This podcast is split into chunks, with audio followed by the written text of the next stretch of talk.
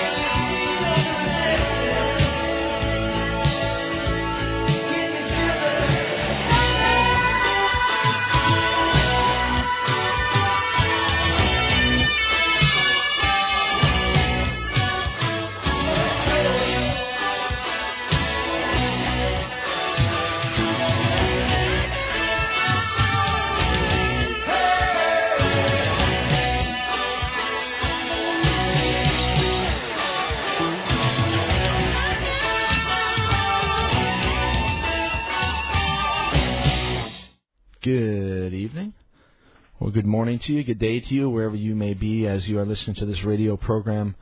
This is Radio Orbit. My name is Mike Hagan, and you're listening to it. Yeah, Monday nights, 11 p.m. until 2 a.m. every week.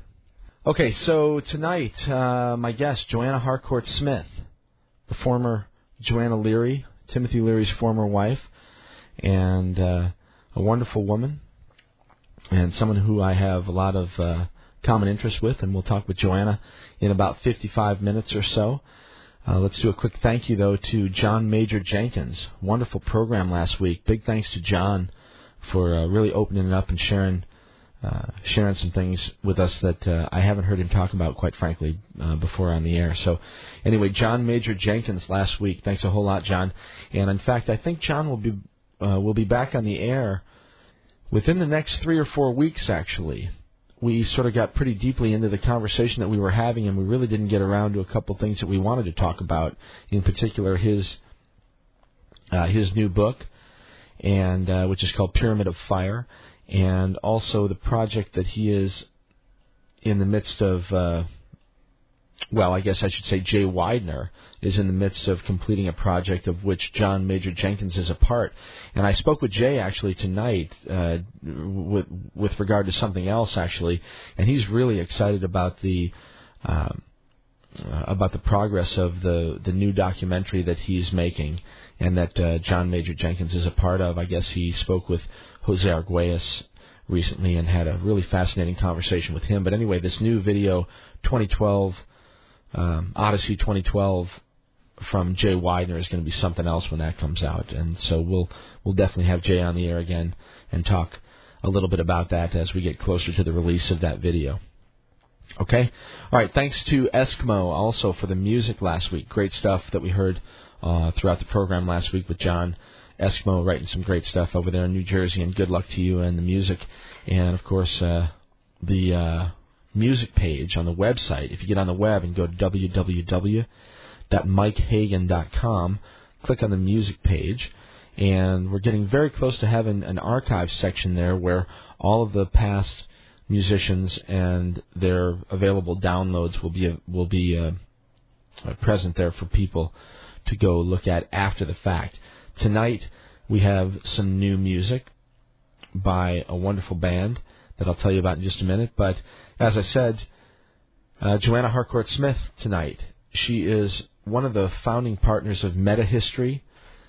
Uh, the other partner, uh, of course, being John Lash, and he's an amazing person as well, and someone who I actually have been meaning to interview uh, for a long time now, close to a year. And in the midst of the relationship building between John and I and Joanna, uh, I actually have gotten to know him quite well, but we have never been on the air with John. So that's something that we have to do. But at any rate, we'll talk with Joanna a little bit further about that maybe tonight. But she is uh, a partner with John in meta history. She's the former wife of Timothy Leary, as I mentioned earlier. And for those of you who are familiar with Joanna, you know that. And she recently returned to her home in Spain from a symposium that was built around the 100th birthday of Albert Hofmann and this was in Basel, Switzerland. And of course, Albert Hofmann was the, uh, or is the, still alive, uh, just turned 100 years old, but uh, the discoverer of the chemical compound for D-lysergic acid diethylamide. Uh, some people had a 25 at the end of that as well. But anyway, LSD. And believe it or not, that was in 1938 that Albert Hofmann uh, synthesized LSD. So some nearly 70 years ago, 68 years ago, he was just a young man. Now he's 100 years old, and he has the hindsight uh, to look back at his so-called problem child. And in fact, that was uh, uh, something that was discussed at great length in Basel uh, just a couple of weeks ago. And Joanna was there, and she was in the middle of the fray. And we will talk uh, at length with her about her experiences in Basel, Switzerland, recently at the symposium for Albert Hofmann's 100th birthday. And let's see, I also mentioned that we have some new music tonight. So yeah, the band is called Lotiji, L-O-T-I-J-I, and it is a synthesis of the the names of the three primary members of the band, and I believe that's Laurie, Tim, and James or Jim. So L-O-T-I-J-I, Low to G. And if you are interested in the music, get on the web, as I said before, and click on the music tab at mikehagan.com. Just click on the music tab, and it will take you to some information about Low to G. And they were also known as S Dub in the past, and in fact, one of the members of the band goes by the name S Dub. So, anyway, uh, G is the band that will be pro- uh, providing the music for the conversation tonight. And uh, as I said, you can check them out on the web at mikehagan.com and just uh, click on the music tab. All right. Okay, really quickly, uh, quickly here. Thanks for the nice emails. Got some wonderful email responses from the show with John Major Jenkins last week, and uh, hello to everybody listening over the web.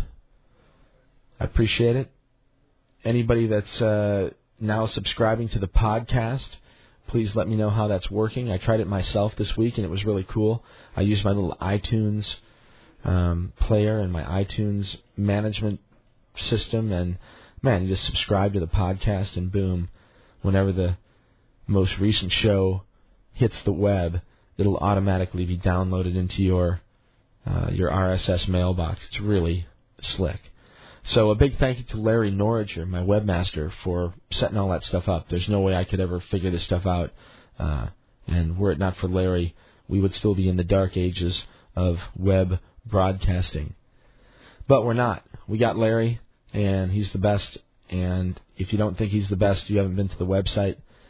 And he will also be, uh, Larry is also going to be working on the website for Joanna and I's new project. I didn't mention, well, I've mentioned a couple times on the air, but I haven't said anything about it tonight. But uh, we'll talk about it tonight as well. But Joanna and I are also embarking on a uh, an independent project outside of uh, the scope of what either of us are doing right now, and it is called Future Primitive, and it'll be a monthly internet radio program it is still in the development stages, but it's uh, going to be a cool thing, and we have some great ideas, and I'm really looking forward to to working with Joanna on it.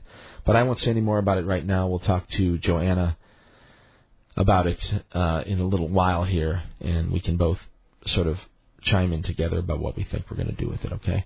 All right. Upcoming guests tonight, as I said, Joanna. And I actually have a special guest on the phone right now. We're going to talk to Kent Steadman in just a few minutes. Of course, Kent, my good friend and partner in crime, the inventor, and the brilliant mind behind cyberspaceorbit.com. And again, get on the web and go to cyberspaceorbit.com and you can get a leg up before I get on the air with Kent and find out a little bit about what we might be talking about. But uh, C-Y-B-E-R-S-P-A-C-E-O-R-B-I-T dot com, cyberspaceorbit.com. Uh, Kent Steadman on the air in just a few minutes here. But at any rate, we'll have uh, Joanna a little bit later after Kent. Next week, I think we're just going to keep it open next week. I've got a lot of things that I haven't talked about, things in the news that we haven't been able to get to. I wasn't even, uh, I wasn't even able to do space weather last week because we were sort of busy. We had Eskimo on the air and did an interview with him. I'm going to try to do more of that, uh, more of these short 15, 20 minute interviews with musical guests uh, that will be providing music for the show. So uh, things changing as always, but cool stuff tonight. And uh, next week, as I said, we'll take a break. We won't have an interview. We'll actually take the whole uh, the whole three hours and uh, get caught up on some things that I'd like to talk about and uh, get out of the way that I've been thinking about for a while. Okay. All right. The week after that, Neil Hague, a wonderful uh, visionary artist who lives in the United Kingdom. We'll be talking with Neil live from his home in uh, outside of London. And Neil is a he's a great writer actually, and you can go to neilhague.com and check him out. It's Neil N E I L H A G U E neilhague.com. But he's a great artist, and he's also a, a, a very talented writer, and uh, with some interesting ideas. And he is one of the founders of Bridge of Love Productions or Bridge of Love Publishing Company, I think it is, which is a company that publishes David Icke's material. And in fact, uh, Neil Hague is the artist that has uh, illustrated, uh, if not all of David Icke's books, many of them. And so he has an interesting perspective as well. So Neil Hague, the artist for uh, for David Icke, and uh, a gifted artist and writer himself will be on the week. Will be on the week. I'm on the week uh, will be on the air in a couple weeks on the 27th of uh, of February. All right. After that, uh, like I said, one of those weeks in between, John Major Jenkins coming back. We've got T. Peter Park. We're going to do a, sh- uh, a show on H.P. Uh, Lovecraft. And uh, of course, Dennis McKenna will be back on the air a couple times in the next couple months. Once with Stephen Buhner, once with Richard Glen Boire, the uh, proprietor uh, of Cognitive Liberty and Ethics, the website and the organization. So lots of great stuff coming up. I talked to Dr. Michael Hyson a couple days ago. We're going to have him back on the air. I've got some things to talk about with him. So anyway, lots going on. Contact information really quickly, orbitradio at AOL.com, O-R-B-I-T R A D I O Orbit Radio at AOL.com. And the website always www.mikehagan.com. And uh, what else? If I go to break here and we have a little time, you can call on the telephone here in the studio, and the number is 573 874 5676, 1 800 895 5676. Okay? All right, this is Mike, and we'll be back in just a moment with Kent Steadman from cyberspaceorbit.com.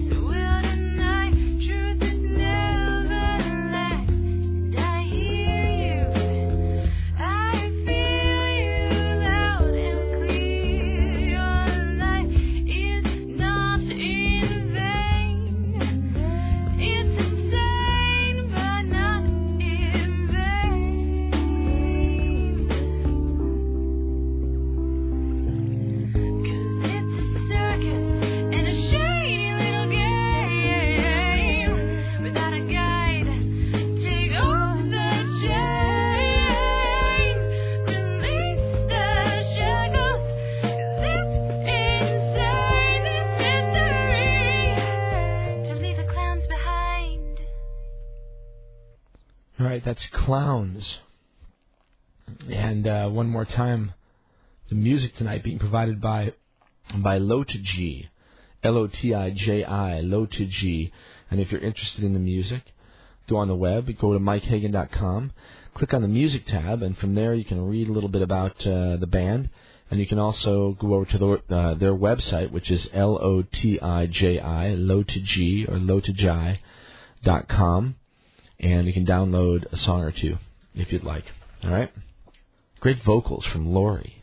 Wonderful stuff. From Loaded G, you'll hear more from them throughout the evening as we continue the show. All right, this is Mike, and you're listening to Radio Orbit, and uh, let's get to business here with my good friend Kent Steadman. If you're not familiar with him, you should get familiar. And the way to do that is to get on the web and go to www.cyberspaceorbit.com. You can also always get over to Kent's site uh, from my site. He's linked up on the front page. always, and uh, he's on the air with us tonight. We haven't spoken for a while, so it's time to catch up with Kent. We've got about 15 or 20 minutes, so uh, let's say a quick hello. Hi, Kent. How you doing, bud? Hello, hello. How are you, man? Ah, it's been a weird day, weird week. It has been the strangest beginning of the whole year, as a matter of fact, and I'm I haven't quite gotten into it. And I'm going to before I get Joanna on the line, but it has been a strange time. What's going on on your end of the world? Well, I don't know. I've suddenly got an awful lot of server problems and uh, uh, publicity problems lately on my site. So people here and there don't seem too happy with it. It seems to me. yeah, I'm having server problems today too. As a matter of fact. Oh, who knows? You never know. I mean, the whole thing is. Know. I got a weird note and email that said, "Hey, uh, it was like myself sending it to myself, saying, "Hey, you're." Uh, did you notice your server is 98.34 full? and like I didn't do send my note to myself to myself. It was from me, addressed to me. Right. And I got up, I couldn't upload anything. Hmm. But anyway, other than that, that's the webmaster uh, boogie, you might say. Yeah, yeah. The uh, the whole thing is a mystery to me. The whole the way the way the whole web works. I mean, I, I I hit enter and upload and these sort of things, and it seems like magical things happen. But uh, anyway, there are some other things going on. I I was at Orbit just about a half hour ago before I came on the air. What is happening uh, down there on the South Pole? What is that? Uh, there seems to be something really strange uh, that's being imaged on the GOES satellites that is showing up uh, down apparently around the South Pole or something. Maybe you could talk a little bit about that, and we can direct people over to the web so they can actually see the imagery. What what is that, Ken? Well, the GOES 10 West satellite every night at 0915, 0915 Zulu, which is about uh, 1:30 a.m. Mhm. my time, Mm-hmm. uh, Pacific time, or 2:30 something Colorado time. Uh, the reports are coming out of Colorado, by the way. Uh, every night at the same time when the sun is directly away, 180 degrees away from the satellite, with the Earth in between it. Mm-hmm. In other words, when the Earth has eclipsed the sun at its greatest uh, uh, point, uh, we're getting this incoming over the past few days, an incoming ring of light, Mm. and uh, it's going the wrong way. It's like it's kissing the Earth, like one the ring of the rim of the Earth kiss, kissing the rim ring of this uh, light, as though it's not emanating from Earth, but is uh, incoming from the south. Mm. That's what it looks like, and I've animated it so you could see that from the 9th, 10th, 11th, and 12th. Yeah, you can actually see it moving. It move, it's moving into the earth and like one disc, rim of a disc kissing another disc, and it's getting brighter and brighter. Well, we really sat on our perch last night, wanting to catch the 0915 image, and they replaced it with the northern hemisphere image, so we didn't get to see the full disc Really? they set aside that data and replaced it with another. Uh, instead of a full disc, they gave us the northern hemisphere half disc, so we didn't get to see it last night.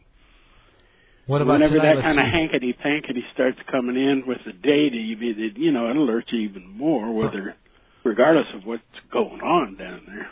I mean, it's not it's not even a uh, a debate anymore. I mean, there's certainly uh, images from from NASA and some of the Soho uh, shots in the past that we know have been doctored and have been replaced by other images. So it's certainly not uh, not without precedent.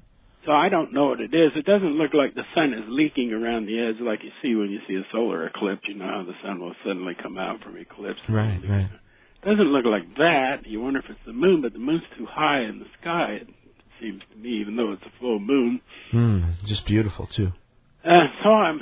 I thought of something today. Remember when we uh, were looking at Lake Vostok in the South Pole, Sure, down in Antarctica, yeah. which is a frozen lake? Man, that's an important place. You know, the, so much research that's gone on down there and that's still going on down there. What what do you think of, about Vostok? Well, I linked it so we can. I have to reread the whole thing too because it's ninety nine or so that we were really seriously looking at that. You know, that's where all of LaViolette's uh, Antarctic ice cores came from, from Vostok. it, it, well, Vostok has, has a big, magnetic anomaly Mm-hmm. around it to the point that around the edge of this frozen lake you can see like the bending lines of force in the ice to warp the the, the the field around it. It seems to shape the ice itself. And uh, they're they have over off and on. I don't know if they pulled this stunt off, but they're going to drill down in through the ice, which is uh, very thick.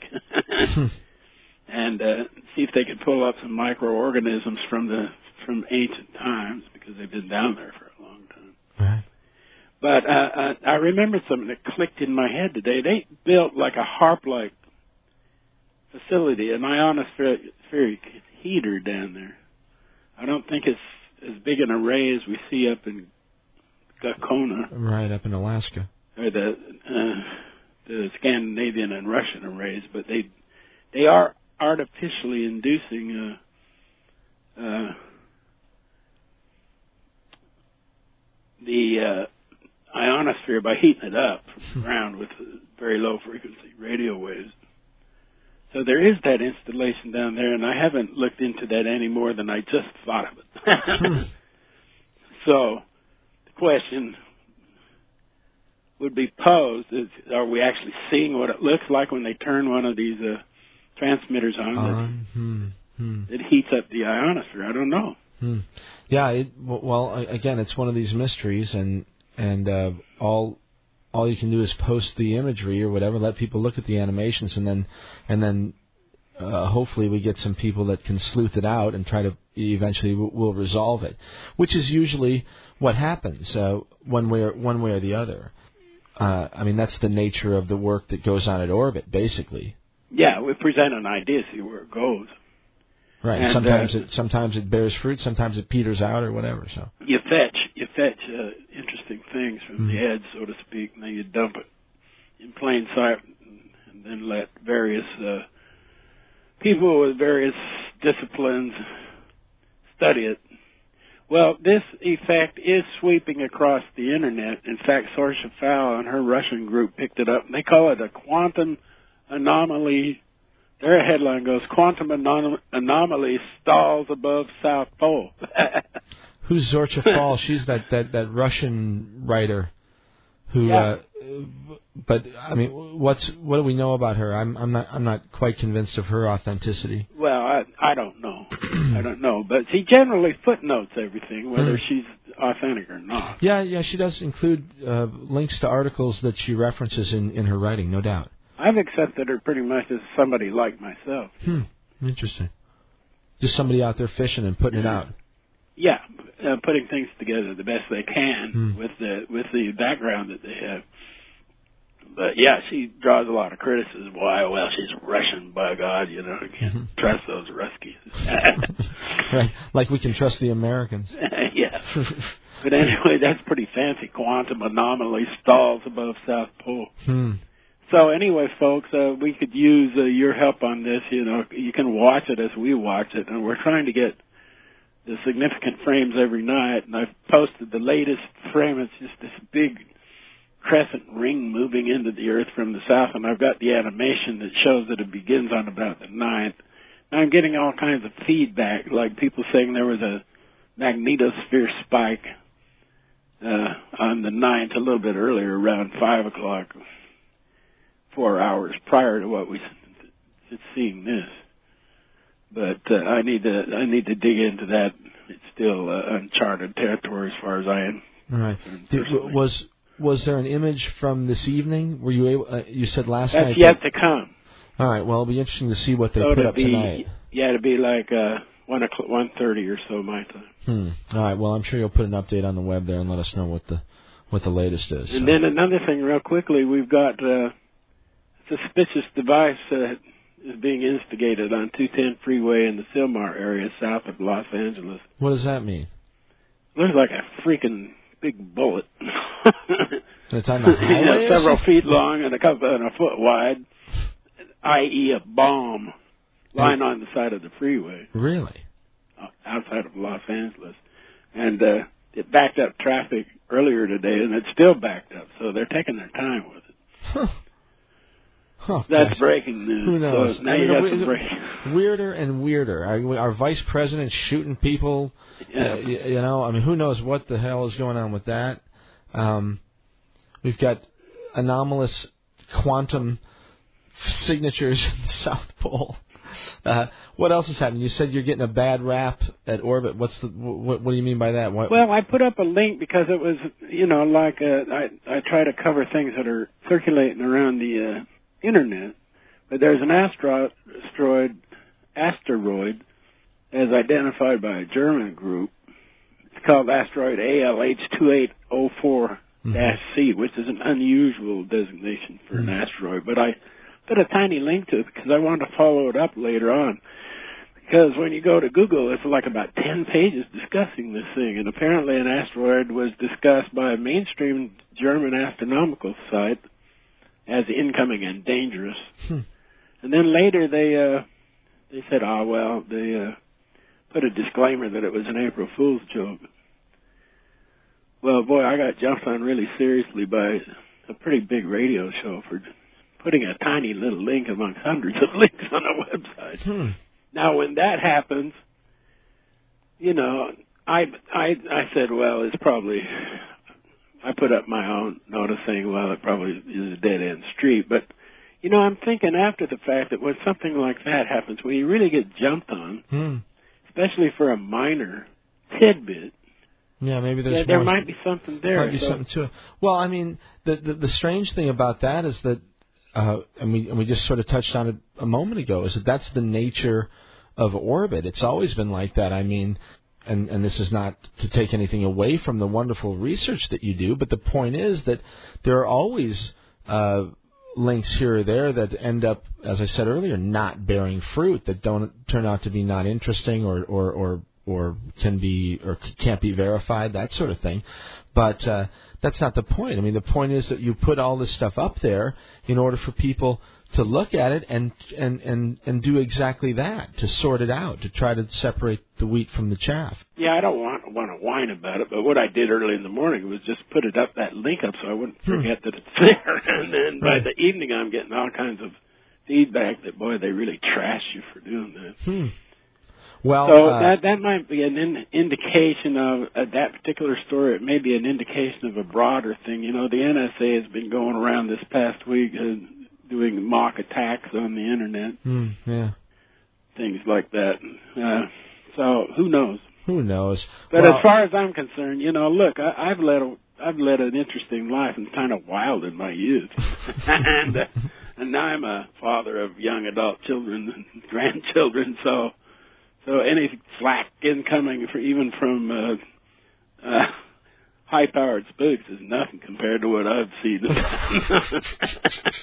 so Yeah. bring it on. yeah, the wrath of a two-year-old. You don't know what you, you got no idea what's happening until you've had that. Well, it's all very interesting. Can come by and visit. Help help us uh, join in with our investigation. That's the whole thing. It takes many many eyes to to uh, check these things out. yeah, and and different perspectives and all that stuff, and you know, two heads are better than one, et cetera, et cetera.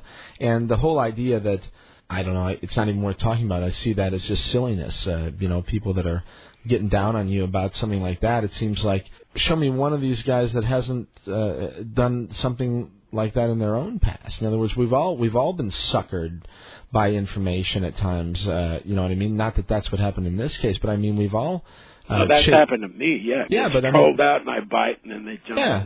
I mean, but we've all we've all chased you know we've all chased ghosts, and many of the wonderful researchers that are out there in the mainstream and otherwise uh, have always chased ghosts. I mean, that's the whole deal. The, you, you got to chase some ghosts in order to find the real deal sometimes. So anyway, that's just research. That's just the way it goes. So I wouldn't even sweat it. You know.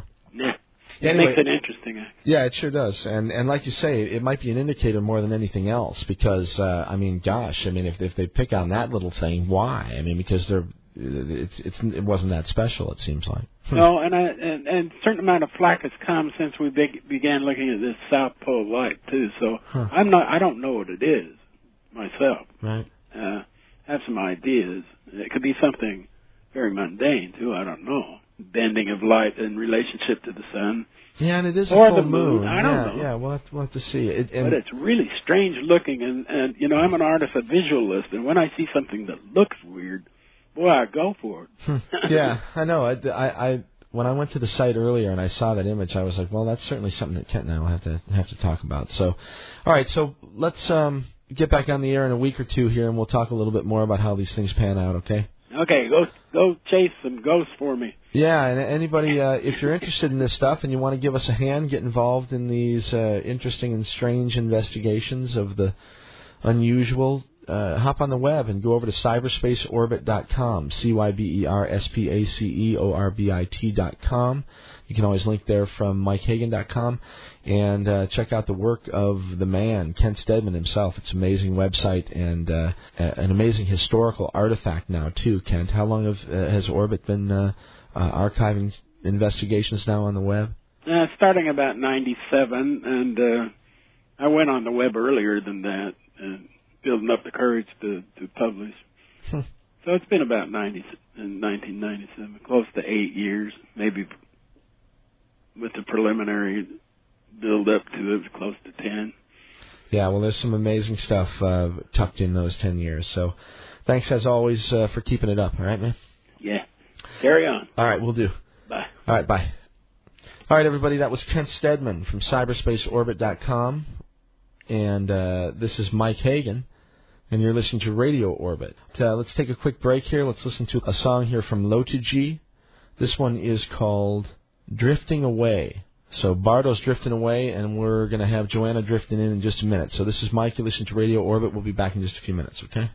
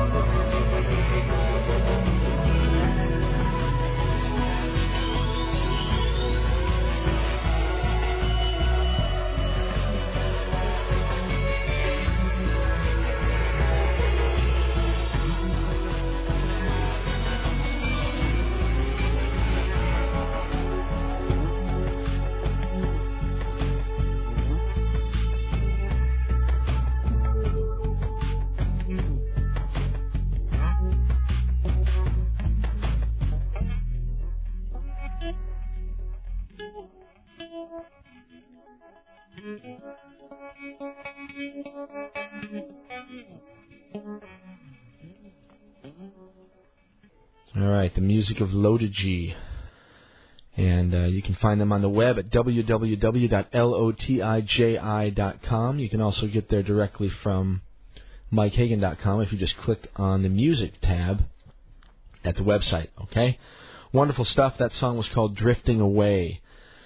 All right, this is Mike, and you're listening to Radio Orbit. It's about 11:45 on Monday, the 13th of February, 2006. And we're just about uh, closing in on Tuesday here. All right, and when Tuesday comes, we will also have our guest on the air, Joanna Harcourt Smith. And she'll be with us in about 15 minutes or so. Okay? In the meantime, let's talk about a couple things here. Real quick, uh, thanks to Kent, uh, Kent Steadman, www.cyberspaceorbit.com. And good stuff always coming from Kent, and really interesting stuff on his website. If you haven't been to uh, to Kent's site, uh, it really is amazing. You never know what you're going to find over there, but it's just a fascinating uh, labyrinth of interesting information. And uh, he was one of the uh, sources of my sort of opening up to these new worlds of uh, information. Many, many years ago, I stumbled across Kent and his website. And my gosh, some of the stuff that I read there, I was appalled. You know, I couldn't believe the things I was seeing and reading. And uh, we became friends, and I got interested and learned about a lot of these things, and we eventually became sort of partners and investigate a lot of real strange things together over the years, and learned a lot and got burned a lot too. And uh, that's the way the world works, apparently. All right, let's do space weather really quickly here, okay? All right, it is the snow moon. If you haven't noticed, over the last 24 hours, there has been a beautiful, beautiful full moon uh, crossing right above the tops of our heads uh, overnight right now. And according to folklore, uh, the full moon, which was actually officially full last night, it's been full for about, oh, I don't know, 14, 15 hours. Uh, it's called the snow moon, actually. And uh, typically, the heaviest snowfalls in the North American continent occur during the month of February, and many of the indigenous tribes of uh, the North and uh, in the East as well called February's full moon the the snow moon. And there were also some references, I think, to the to uh, the the full moon of February as the hunger moon, as well, because it was a time of year when conditions were very difficult um, uh, for hunting, and it was one of those lean times during the year. So anyway, a beautiful snow moon, both last night and tonight. If you go out, all you got to do is look up. You can't miss it. All right. Okay. Uh, now here's something that you will miss unless you have a telescope. There's an interesting little storm going on uh, on the planet Saturn right now for about three or four weeks now, astronomers have been watching a storm that shows up as this pretty big white spot on the planet. You can see some images of it on the web if you go over to spaceweather.com or space.com. There's a bunch of people that are looking at this, and uh, it's amazing. It's these this giant storm that uh, seems to be spinning on the surface of the of the planet. There's a spacecraft actually called Cassini that is a, a NASA mission that has been uh, listening in actually and uh, detecting these crackling sort of radio bursts, and that is sort of indicative that it's a thunderstorm or lightning type of storm on the planet. So, anyway, real strange things happening on the planet Saturn, but maybe not that different from things that happen right here on our planet as well. Things like thunderstorms, and we know now that uh, on some of the Jovian moons and in the Saturnian system that there is water, liquid water, in the atmospheres of these planets and moons. So, anyway, amazing stuff. All right, let's see what else is going on here. February 13th, that's today. Uh, for those of you who are into um, trivia, the moon actually tonight reached its greatest distance from the Earth that's just over 250,000 miles, about 252,000 miles. And um, as I said, if you look in the east, a little bit north of east, in the twilight, you'll see the moon rising tonight, and it'll cruise right overhead and then drop in the west in the early uh, early morning hours. It's absolutely beautiful though. And one of the uh, let's see what else we have here in uh, in the twilight morning hours. Actually, you'll be able to see Venus and Jupiter that are uh, both very bright in the sky. They'll be about 60 degrees apart. Venus, actually, if you look, you know, we've talked about this before, but if you look at Venus with a telescope or even with a strong pair of binoculars, you'll see that uh, it actually has phases, just like the moon does. And right now, Venus will actually appear as a crescent, about a quarter full, actually. All right, what else? Um, well, we got a few minutes here. That's it. Otherwise, there's nothing going on in the sun. It's very quiet, actually. Uh, probably the the lowest amount of uh, X-ray activity from the sun that we've seen in quite a while. I think since like 1997, actually, I read. So anyway, very quiet on the sun right now, and I haven't seen anything other than the the standard flyby comets and asteroids that are all predicted and uh, known about. So uh, pretty quiet in our local neighborhood out there in the skies above your heads. Okay. All right. Here's a couple stories we'll talk about really quick in the news. Uh, which one should I choose here? By the way, go on the web uh, to www.mikehagan.com and click on the news tab. And there's all kinds of interesting stories there that I've gathered up over the last week or so since the last time we talked. And I'm just sort of glancing at my notes here to try to decide which ones we should talk about. Oh, here's a good one actually. The Fated Sky. This is a book review. The book is written by uh, Benson Bobrick. Anyway, uh, the story goes like this On the subject of astrology, the world is pretty much divided into three camps skeptics or religious zealots who know nothing about it at all, but think they do, and loudly, and loudly preach against it, consumers who only know their sun signs and use it for fun, and practitioners who know entirely too little about it and call themselves professionals. The result has been for, for at least the last couple hundred years that this former mother of sciences has fallen onto hard times indeed. Fortunately, historian Benson Bobrick has come along in the nick of time, or at the right destined time, shall we say, to help correct the problem. It's time to see the forest instead of the trees and to study history so we don't make the same mistakes yet again. And as so often happens, it is the work of newly researched and refreshingly revisionist history, instead of a retrospective propaganda written by victors, that clarifies the issue and brilliantly illuminates a formerly ill lit stage.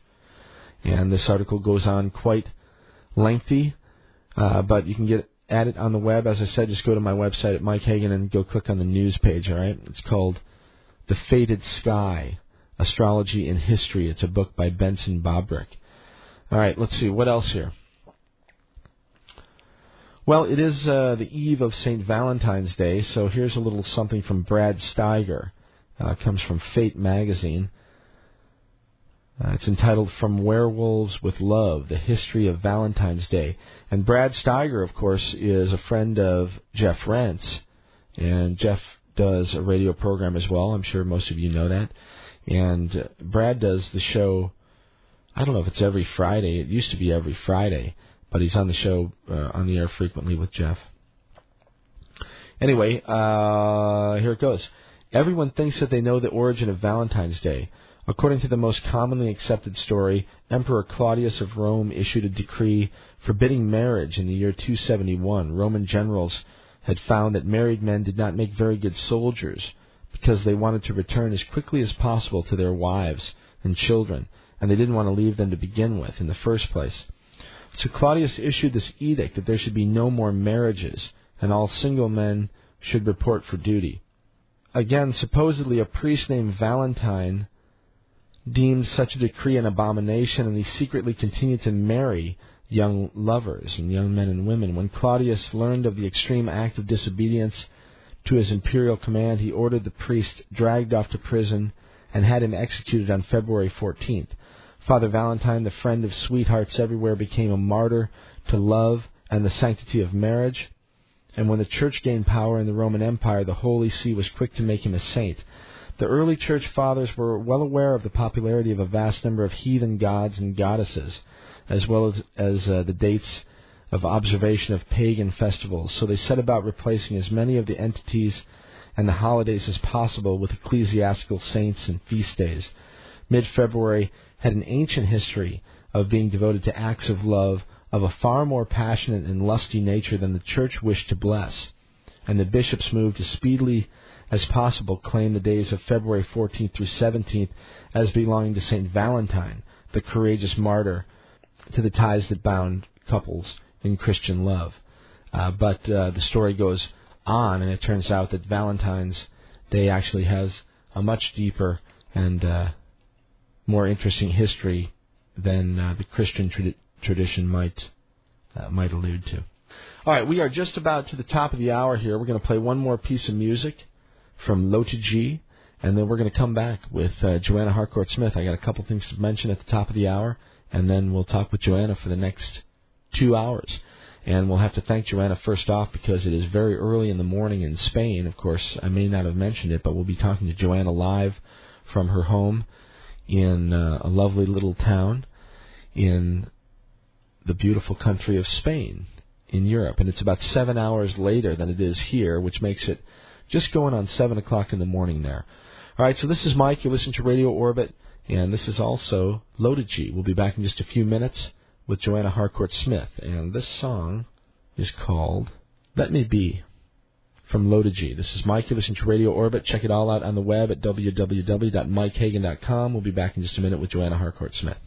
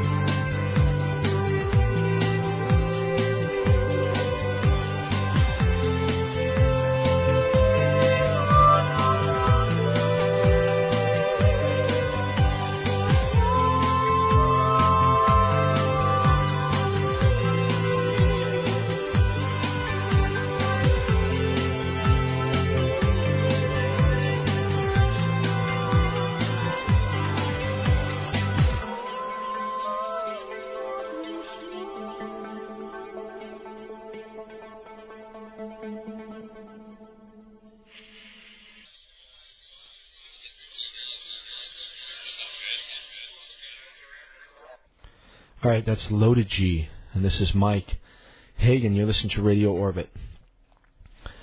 All right, we're going to get to my guest, Joanna Harcourt Smith, in just a minute. There are a couple of things I wanted to mention uh, that I wanted to say earlier, uh, but I need to get this out of the way. Really strange, actually. Um, for the past four weeks, actually for the past five weeks, we've been talking about eschatology and uh, the so called end of time, the end of all things, or the turning of cycles, the turning of ages.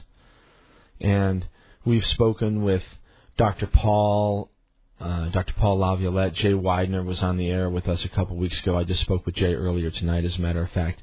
Uh, we had words from Terence McKenna at the beginning of the year. Wonderful way to start the start the year off with Terence. Uh, John Major Jenkins, of course, just last week. In the middle, we had Star Newland, who's doing amazing work with dolphins in Hawaii with Dr. Michael Hyson as her partner, and they actually fit into this mix as well. But anyway, it's been a very strange and interesting beginning to the year, and in the midst of all this, my friend uh, my friend Tim died, and this is I've spoken about this on the air for a few weeks now, and this will be the end of it. You won't hear any more of it. We've sort of reached some closure with it actually, and that's sort of why I wanted to mention this before we go to Joanna. But it sort of came to me last night, as a matter of fact. I was outside, and it was an absolutely beautiful night. The full moon was above me, Orion off to the south, Mars directly above, and incredibly clear and cold here in mid Missouri where I live. And I was thinking about this idea of time. And it just sort of hit me that the message that's been delivered and was punctuated with the death, the untimely death, I might add, of my friend Tim. The message of time is that you might not have as much time as you think. And it was so subtle, but also so blatantly obvious, even in my friend's name Tim. All you have to do is add an E.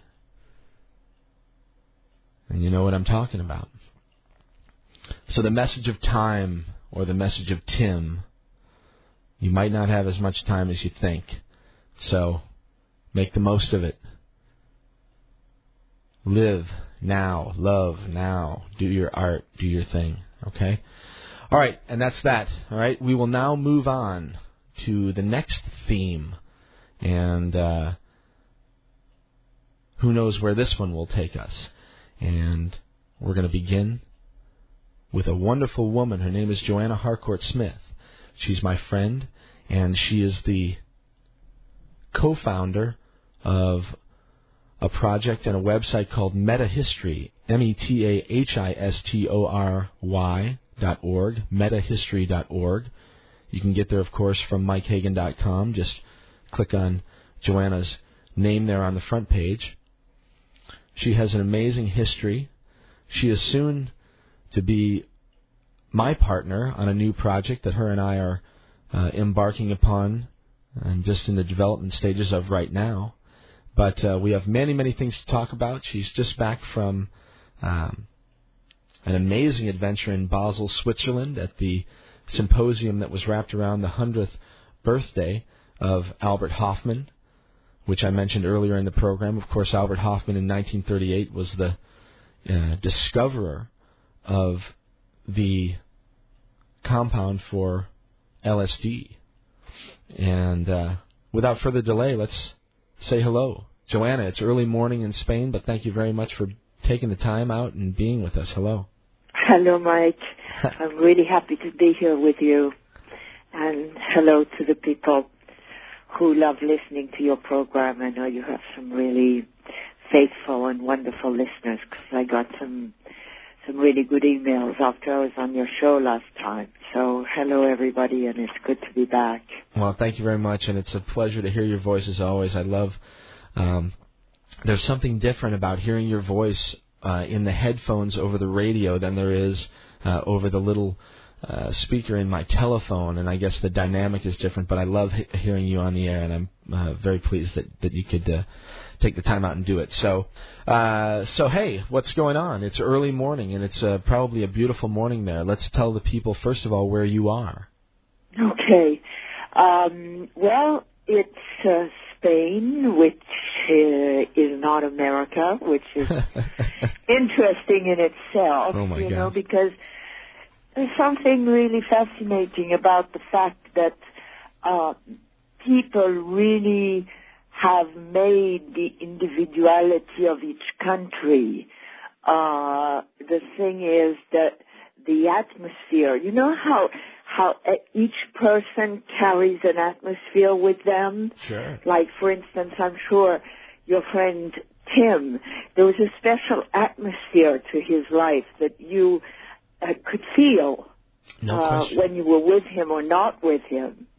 Is that true? Absolutely, yes. Yeah. And I'm fascinated by this notion that uh, um, that that people carry atmospheres and regions carry atmospheres, Mm. and when those people or those regions disappear, uh, the atmosphere goes with them. It's not it's not just like like you know how somebody's smell is so dear, and then when somebody leaves, um, dies per se, the the smell goes with them. You know, so what I'm saying, coming back to Spain, is that Sp- Spain, and especially here in the south of Spain, has a very different flavor Huh. than, uh, well, than Santa Fe, where I used to live in the United States. Right, right, right. And um, one thing that I can report about here is that it seems that the seasons have jumped two months ahead. Hmm. Like the first time I noticed that was in May when I went up on this this hill that uh, John and I often go to. This place of where we have intimacy with the land. Uh, I went up there and I noticed that in May it was like in July. Hmm. And it seems to be happening. I don't know if it's happening where you're living. Well, you know, right now it's very cold here, actually, which is pretty typical uh, for this time of year. But my observation, I think, has been, uh, I mean, as far as weather patterns and this sort of thing, is that uh, just more more chaotic. I'm seeing greater swings, and yeah, uh, you know, you see these anomalous things that pop up like you're seeing. But I, I think in general, there's just a tremendous amount of change happening, and I think, you know, uh, I think global warming is sort of an oversimplification. It's more like just global change. I mean, some places are heating up, some places are getting colder. It's just the patterns are shifting. It seems like. I think that there's absolutely no doubt that um, we're on the edge of sudden change. That's very, very exciting to me. Mm. And um, I wanted to say that when you were um, when you were you were talking at the top of the hour, you reminded me that uh, that I've had two or three experiences since the beginning of the year where, uh, for some reason, I was able to go to the place of where I would leave my body for for good Hmm. and um, I realized for the first time in my life that I could perfectly accept to leave what was Joanna. And I'm not saying this at all in a sense of being either depressed or old or, you know, because I absolutely adore life. I know you do. Uh, but this wonderful feeling of understanding very deeply that there are conditions operating at this time that are called Joanna Harcourt Smith, Hmm. that whatever is eternal about me could leave without uh, being afraid. Hmm. And that's been a, a really, um, a really wonderful feeling, a great gift. Yeah, because it seems like those those are the breakthrough times. Yeah. When you break Yeah. through, you know, when you get beyond the fear or whatever, that's when you really make the breakthroughs. Apparently, or at least it seems that's been my experience. Would it be something like, uh, oh, uh, now I have to move from Santa Fe to Spain and I'll have to leave all my clothes away and every little single piece of, of, of memorabilia that, uh, that identifies Hmm. me. Joy, Yeah. I'm I'm sorry. When when did you move uh, from the states to Spain? How long have you been there? I've been there two and a half years, and uh, it was really interesting to move because the first eight months I was just withering and withering and withering. I'd been 18 years in Santa Fe, Mm-hmm. and then uh, I transplanted uh, some uh, lemon trees, little lemon trees I had on my balcony here. Yeah. And I saw that they took a month uh, to come back. And for a month, they looked like they were dying. Mm-hmm. And I almost wanted to give up on them because they were withering in such a, such an obvious way.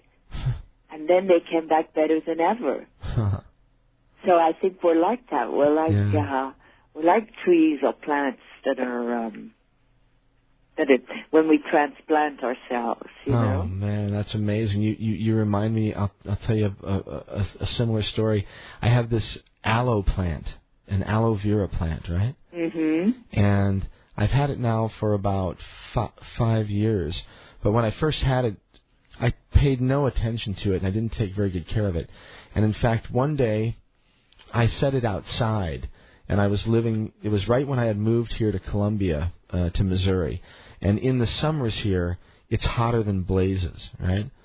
Mm-hmm. and I left this aloe plant out in this little pot, and I left it outside. I basically forgot about it, and I left it out there for days, maybe a week. I don't know in the in the brutal hot August sun.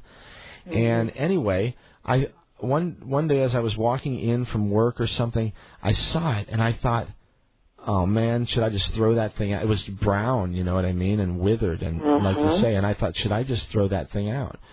And I thought, ah, no, you know, I'll, I'll bring it back inside. And it was just sort of an afterthought. Anyway, I still have that aloe plant, and it is thriving now. It's the big giant aloe plant that sits on my kitchen windowsill, and it like takes up all the space on the windowsill. But it's like amazing that that plant survived, and and there is some analogy there to our own experience. You're absolutely right. Well, you know, I'm very, very, very much into this um, this mantra, uh, which I've taken over, uh, which is intimacy with the land, Hmm. creating intimacy with the land. And um, for some reason, that has really struck me Hmm. that it's incredibly important. And so, what you're reminding me of with the um, with the aloe plant is that now you have created an intimacy with this plant, Hmm. and most certainly it has uh, it has intimacy with you. No doubt. And I think that uh, that's what I need to do anyway, is to really, really create intimacy with my surroundings. Like in this village, there are 1,300 people. So it's a very small little village, huh? Yeah, it's a small little village that hangs over the uh, ho- hangs over a mountain, Huh. and the mountain, view from this mountain and this village plunges down 20 miles down. You can see 20 miles down onto the Mediterranean and the Atlantic. Oh man. It's extraordinary, and across the across the Strait uh, Straits of Gibraltar, where the Atlantic and the Mediterranean come together, you can see Africa, you can see Morocco. Hmm. Amazing. So you can really, you really, you're really in a strategic place because you're at the very tip of Europe Right. and you're looking out at Africa. And I'll come back to what I wanted to say about the 1,300 people in the village. Mhm. um, I heard a very interesting statistic um, last week. I heard that there was 60 million Muslim people in Europe. Six zero, sixty million. Six zero, 60 million. Hmm. And a lot of those people pour in through the Straits of Gibraltar right, Right. here. Right from northern pour Africa. in from Morocco. Hmm. They come they come to Morocco from where wherever they are, and then they come across uh, by boat. And a friend of mine who's an ambassador, who is an ambassador of Spain in Washington, said to me once, you know, if um, if the Muslim people wanted to take over, it would be really easy because they're already in place. Hmm. and that really struck me as a fascinating piece of news. 60 mi- million people scattered around the countries of Europe. Right, right. Well, it's almost like the world really has been sort of integrated, whether you like it or not. I mean, there's a there's a very I don't know the exact number, but certainly in the millions of people of Muslim faith in the United States, and and you could say that about all kinds of other different beliefs. It's like there's there's so many different belief systems. that all of the world's sort of cultures and societies are sort of melting together, and I think that this idea of the you know a war of civilization, you know, the East versus the West and all this sort of thing. I think it's an illusion because how can Europe fight a war against the, the Muslim East when it's completely integrated within its own borders? Beautifully said, beautifully said. And, uh, and that's just the thing is that the way I see it, um, separation Hmm. is the ultimate weapon of the patriarchy. Oh, you're right about that. Just absolutely struggling to maintain Mm. differences and building i mean building differences through the through the ages. You know and the ages is a very short amount of time. We're talking 2000 years Mhm, mhm. you know. But the patriarchy really struggling to build those differences through the age through through the centuries. And those get those differences as you just said breaking down because we are so much more mobile than we used to be. Yes, and, and, and so much more communicative, or, or we have the ability now to communicate. I, I you know I'm such we've we you know you and I talk about this a lot, but I'm such a a fan and a and a proponent of the capabilities of the web and the ability that the web uh, provides for doing exactly what you're talking about, breaking down boundaries, removing boundaries, and uh, this is something that is just amazing to me. And I think I think you're absolutely right. It's happening, and I think there's a tremendous push to try to uh, to try to impede it from happening. But it really seems to me to be just a a fruitless battle for the, for those that are trying to maintain control of this thing. Well, you see, the thing, the thing, uh, the thing is that um, that's one thing. The fact that there are no there are no defined boundaries between uh, between, I would say, culture and uh, race, and that that is something really fabulous, and that weapon, uh, the greatest weapon of the patriarchy is divide to conquer Mm, divide and rule, sure. Divide and rule. But the thing that's more important than that, which you know very well, which is also part of our conversation, is that in order to survive, we have to we have to really go deep into interspecies communication. hmm Um, you know, like uh, uh, have a have a tree and a rabbit communicate through the internet.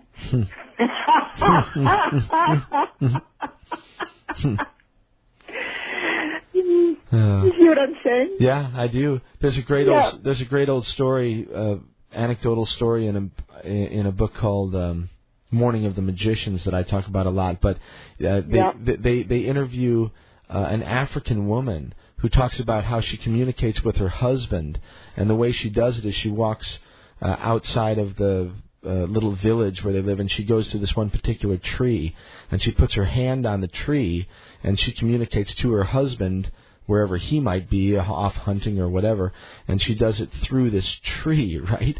And and they ask her, well, how how is it that you use the tree to communicate with your husband? And she says, well, because I don't have a telephone.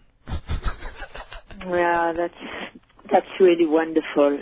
Let's talk a little bit more about about what's your situation in Spain, and I also want to want to talk. We, we we haven't had a chance to do this before, so I want to talk a little bit about your background too. I want people to learn a little bit more about about how the hell you got where you are. I mean, it's been wonderful. Okay, so wonderful. let's do a little bit, and we'll have we'll have plenty of time to talk about uh, the Hofmann Symposium, and we can talk a little bit about our project uh, toward the end of the show and all that too. Okay. Great. I'm chewing on a piece of toast. Ooh, that sounds good, actually. That's because I feel so incredibly comfortable with you on the show. Man, now you're making me hungry. It's like I'm I'm I've got a little bottle of water here, but that's about it. So. Well, to me, to me, it's about being as human as one can possibly be, whether it's a glass of water or a piece of toast. well, enjoy your toast as long as it doesn't impede your speech too much. Um, and uh, so, tell us more about this. What is the name of the town there in Spain where you moved to, Joanna? And how did you come across it? Well, the town is called Gaucin. Gaucin. And it's in the the um, southern part of most southern part of Spain. Mm, okay. And where um, flamenco is the dance and the music. A very passionate part of Spain where the gypsies live. And um, I got here, actually my partner on the site, metahistory.org, John right. Lash. John Lash, of course. Yeah, found out about, he went to a flamenco cafe in Belgium and he found out about this particular small triangle, triangle of, of land around here. And, you know, over like a 200 kilometer triangle of land above the Mediterranean. Okay. And we came here together four years ago, and uh, we found that it was a very, very powerful and beautiful spot. And so um, I wanted to leave the United States at that point. I I wanted to um, to move back to Europe for a while, and um, not so happy with um, with what I sensed. If anybody has read the the uh, the piece that you so aptly and kindly um, posted on your site. let's let's remind them, Joanna, real fast. Uh, the web uh, site. If you go to uh, mikehagan.com and just page down a little ways, you'll see uh, you'll see some information about Joanna. And if you click on that link, it'll take you to um, uh, the, the the piece that Joanna's talking about. And uh, the website for Joanna and John, of course, and we should mention this, uh, is metahistory.org. M E T A H I S T O R Y, metahistory.org. And Metahistory is sponsored by another wonderful organization that I'm becoming more familiar with, and that is called the Marion Institute. And that's M A R I O N Institute. Dot org. Okay, so we got those uh, those IDs out of the way, Joanna. Yeah, and um, not just that you're becoming more um, more familiar with the Marion Institute, you're becoming um, for the project we're doing together. You're becoming part of the family of the Marion Institute. And I'm very excited about it. So we'll we'll definitely have to tell uh, the people a little bit more about that uh, in uh, down the road here. So. So here we go. It's like uh, I left the United States because my question is, what war? I mean, after that you could say, stop the war, don't do war, don't do war on Iraq. So, but, but my main question is, what war? And by what war, what I mean is, yes, um, there was a terrible, uh, there was a, there was a terrible event that happened in um, September mm. on September 11th. Right. But what was that about? How did it happen? Why did it happen? Who did it happen from? Mm-hmm.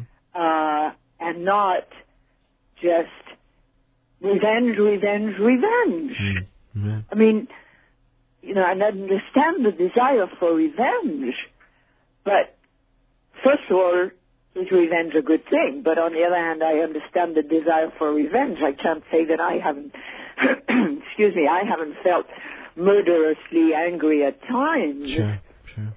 But, but, come on, uh, let's be a little bit uh, discerning about what our what our dreams of revenge are Mm. and why and towards who.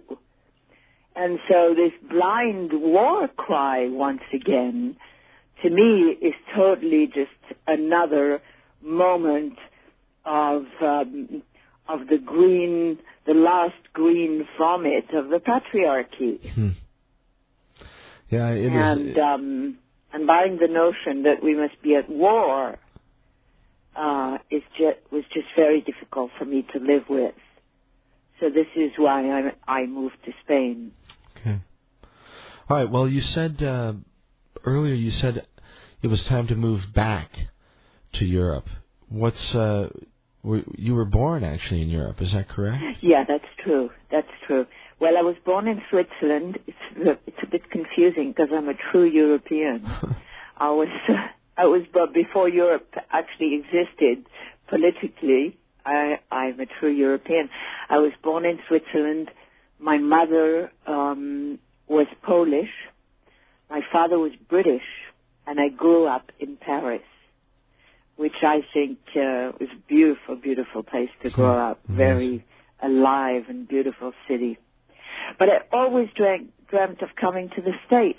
Always. I mean, I guess you know when I was growing up, the uh, the United States felt to me as a very very mythical place, and uh, it was a time where uh, immigrating to America for Europeans, and you know I was I was kind of lucky. I was born in uh, in um, the sort of European elite, and I'm only saying lucky because of being exposed to art and culture, you know, painting and um, and reading and so on. Sure. But it was a time where we really the dream was to come to the United States. The United States was the mythical country Hmm. in the 50s and, and 60s. So as soon as I could get it together, which was in my early 20s, um, I came to the States.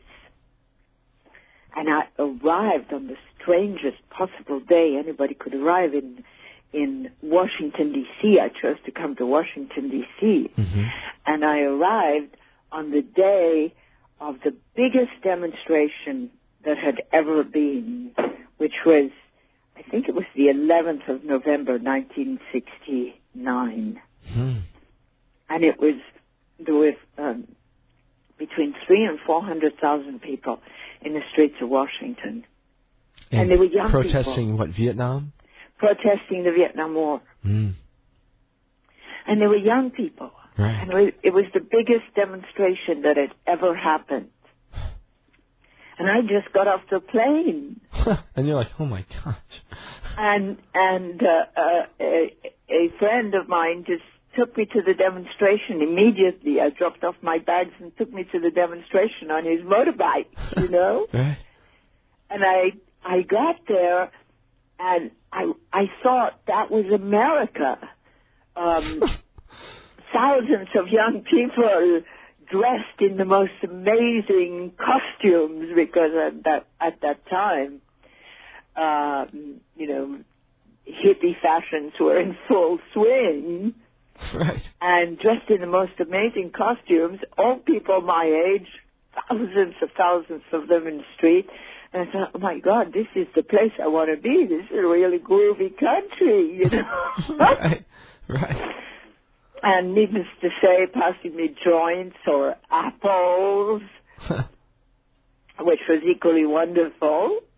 And um, so I decided I wanted to stay there. I really wanted to stay in this country because I, I believe that that's where change, I believed that that's where change would come from. That's where the evolution of the planet would come from. And I wanted to be a part of it. Right. Okay. Uh, time frame for that? You said you were in your in your early twenties. Yeah, I was. Uh, let's see, I was 23 years old. All right. Yeah. So, Yeah. and you were in and you were in Washington. I was in Washington D.C. When uh, and how did you meet Tim? Yeah. So and, and, and for for for the listeners, we we haven't mentioned it yet. And if you're not familiar with Joanna, she's uh, is the former wife of Timothy Leary, uh, the former Joanna Leary. So uh, that out of the way, Joanna, how did you meet Tim? That's got to be an amazing story. See, I was telling people at the um, symposium in Basel that um, I only changed my I only changed my name three back to my Joanna Harcourt Smith is the name I was born with. Mm. I was born with. Um, it is the name I inherited when I was born. Right, but um, for the longest time, I kept the name Leary, Joanna Leary.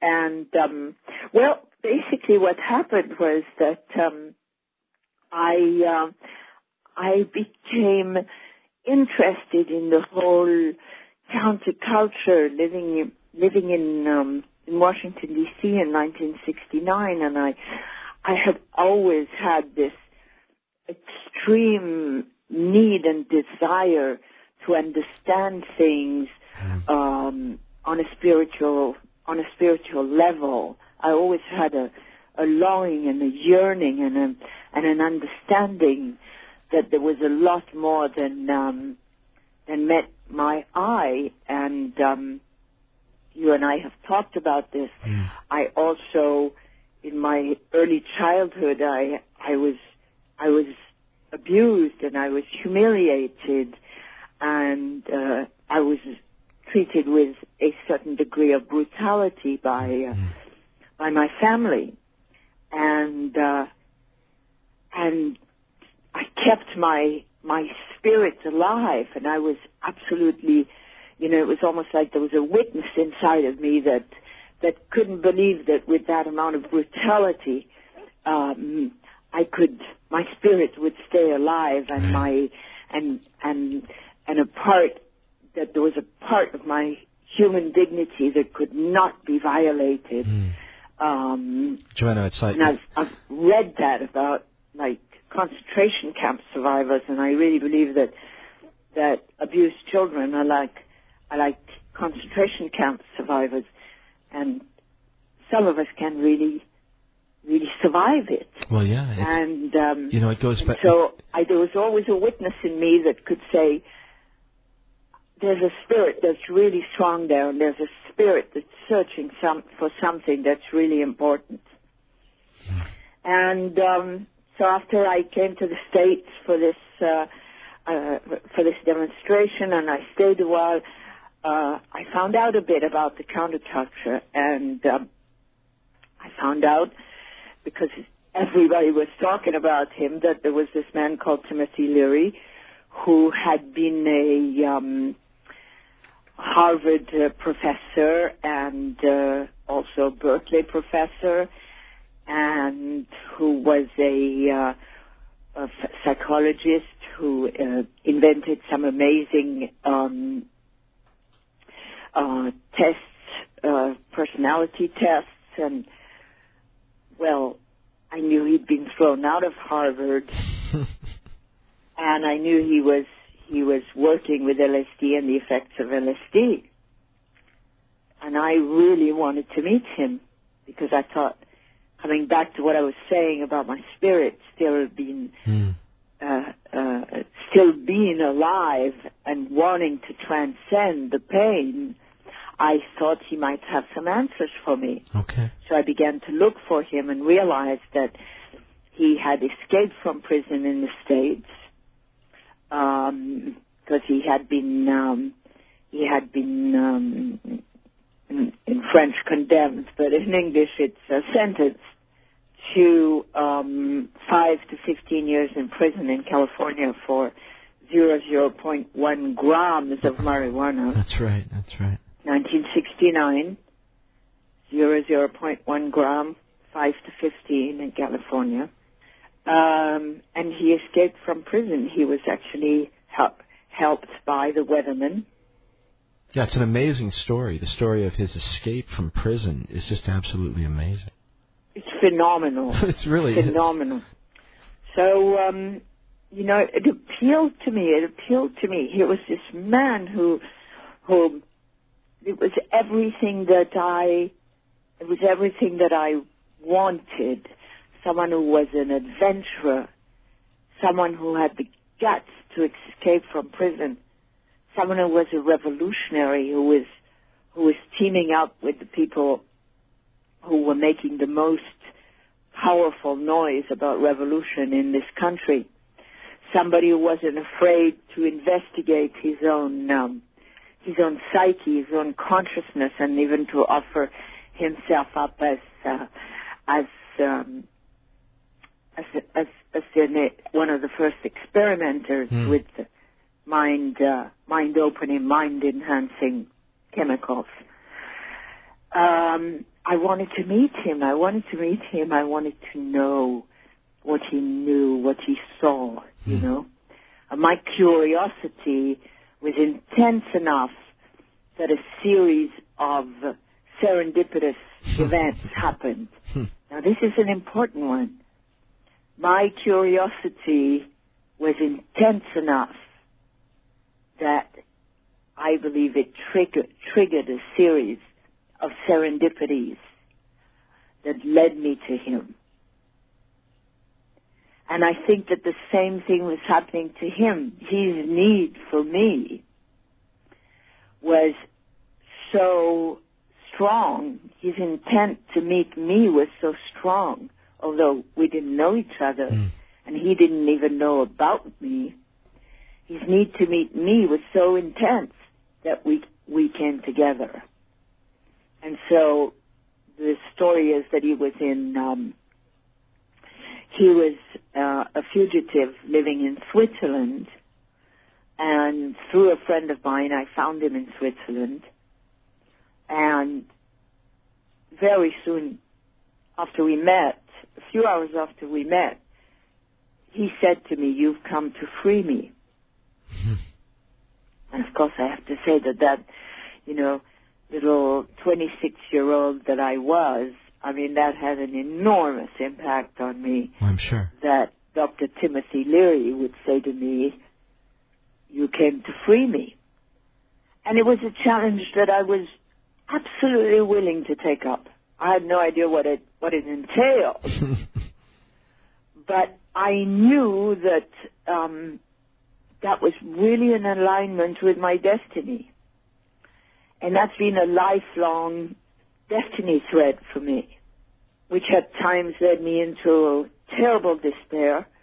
But I can really, really see that uh, our destinies are linked, and uh, I was that meeting was very important for me to be who I am today. Boy, I'll say, I'll say, absolutely amazing. And and, and Tim died in was it ninety nine? No, he died in '96. Ninety six. 96, yes. So it'll be 10 years this year. Ten years. Wow. 10 years that he died. Joanna, And, what uh, were, what were the circumstances of of Timothy's death? Well, he he uh, was diagnosed with prostate cancer, Huh. and um, he was diagnosed late, very late in the game, hmm and it spread, Very quickly. Yeah. and so that was that was what the medical condition was called. Hmm. Um, but I think that we we die when we're ready, whether we know it or, or we don't know it. Hmm. That's a strange thing that I've observed. Um, and we can talk about that. I've been observing that very carefully. I think we die when it's time for us to die. Uh, some of us know it, so it's easier. And some of us absolutely have no idea that this is indeed our time to die. Hmm. But anyway, Yeah, and he had a pretty public death. He uh, he he welcomed death in a very in a very enlightened and and courageous way, and um, received a lot of people during his illness, and um, had this idea that he wanted to die on the internet. Before most people even knew what the internet was, Yeah, exactly. you know. Well, he was a great proponent of the internet, and Yeah. he, I think he's absolutely right. Hmm. He uh, he really saw the internet like a like a huge interconnecting brain, hmm and I think he's very right about that. Boy, I do too, and he, and and he certainly had very interesting things to say about the brain. I mean, Leary's model of the of the circuits uh, of the brain is something that is still uh, talked about today. You know, he had a tremendous impact, Joanna. Tremendous. Neurologic is one of the most important books ever written. My God, that's why it's just a stunner, just an absolute stunner.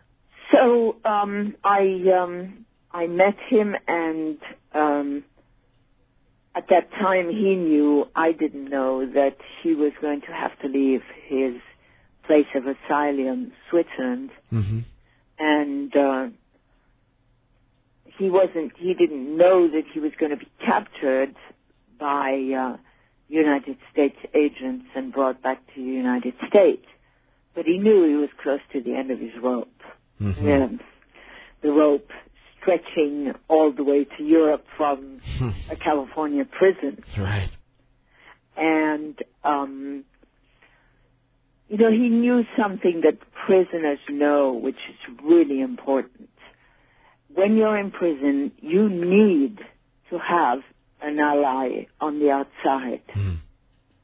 You just need to have, and most, most importantly, a very loving woman who'll go to, who'll go to any length to get you out of prison. Hmm. And so when he and I met, we took LSD together for two months daily, Hmm. Which is extraordinary in the sense that I would say that it would be the equivalent of living 20 years together um, in another level of time. Right. Every day for two months, you guys did LSD together. Ingested LSD together. Astonishing. and talked about everything and uh, became deeply intimate. I'm sure. And then we went to Afghanistan together. Um, we were going to Afghanistan because Tim was hoping that he would. Oh my God! I have to interrupt here. I have to. Why? I have to. The full moon is over the mountain. I told you it was coming. It's full over the mountain. The dawn is creeping up the hills, or as I like to say, the sky is unzipping itself. Oh my goodness, it's absolutely beautiful. wow. See, I'm just want to invite your listeners to be where they are and to be here with me at the same time. It's possible. Hey, by location, here we are. Oh yeah. Dawn, and I'm looking out on the red tiles, on the red, red shingles, on the roofs here with the little, little whitewashed houses, and the Mediterranean just starting to show in the on the horizon Oh my God. and the moon still incredibly bright. It's beautiful. Wow. What a picture you just painted, Joanna. I love it. And I want to be together here and there. This is the miracle of the of the radio is that in our imaginations we can be where you are and you can be where I am at the same time. Yeah. Yeah. So. Timothy okay. Leary and I went to Afghanistan. Right. Gosh. Now, now that's that's a psychedelic trip in and of itself. That's incredible. It's incredible. And uh, we thought we'd, we'd find some help there, and most of all, um, we knew that um, that Afghanistan had no extradition treaty with the United States, so that he would be safe there. I see. But then we got to the airport in Kabul, and a somebody from the American embassy in Kabul. This is remember this is 28 years ago. Right. Snatches both our passports out of the hands of out of Timothy's hands. And I've never been so afraid in my whole life. And Timothy says, they're taking me back to the United States. Oh man. And Afghanistan refuses to let us in because they say we have no passports. Well, we say, five minutes ago we had the passport before someone snatched them out of Timothy's hands and left his card, which said third secretary of the American embassy in Kabul. Hmm. But the Afghanis who are part of the conspiracy say you can't enter the country because you have no passport. Right. So we're taken to this uh, to this horrible hut of a place, and they tell us they're now going to separate us. Uh, he's going to the men's prison, and I'm going to the women's prison. So imagine this man, Timothy Leary, is 53 years old. He's already done a bout in prison in the United States. Actually, it's really not his environment because he comes from an upper middle class family. Not that up, upper middle class people don't go to prison, but I mean, I'm just talking about conditioning. Yeah, what he was ready for, etc. Yeah, the the youngest uh, professor ever at Harvard, if I if if I remember correctly. Well, I didn't know that detail. I think so. But thanks. I didn't know that detail. Yeah. Anyway. Anyway, here we are. And uh, I made such a terrible scandal, fainted, and told the people, the Afghanis, that I would die if we were separated. Literally die. And and they believed me. I mean, it was very dramatic, and I was very dramatic, you know.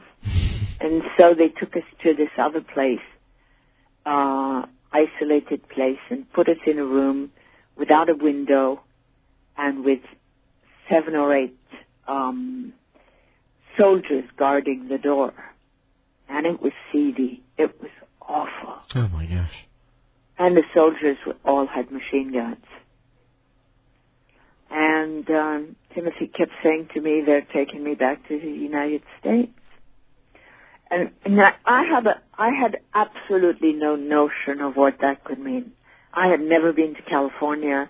I'd spent a little time in Washington D.C. Right. I had I, I had no idea of who Timothy Leary was in, In the U.S. in America. Right. You know. Right. Right. Right.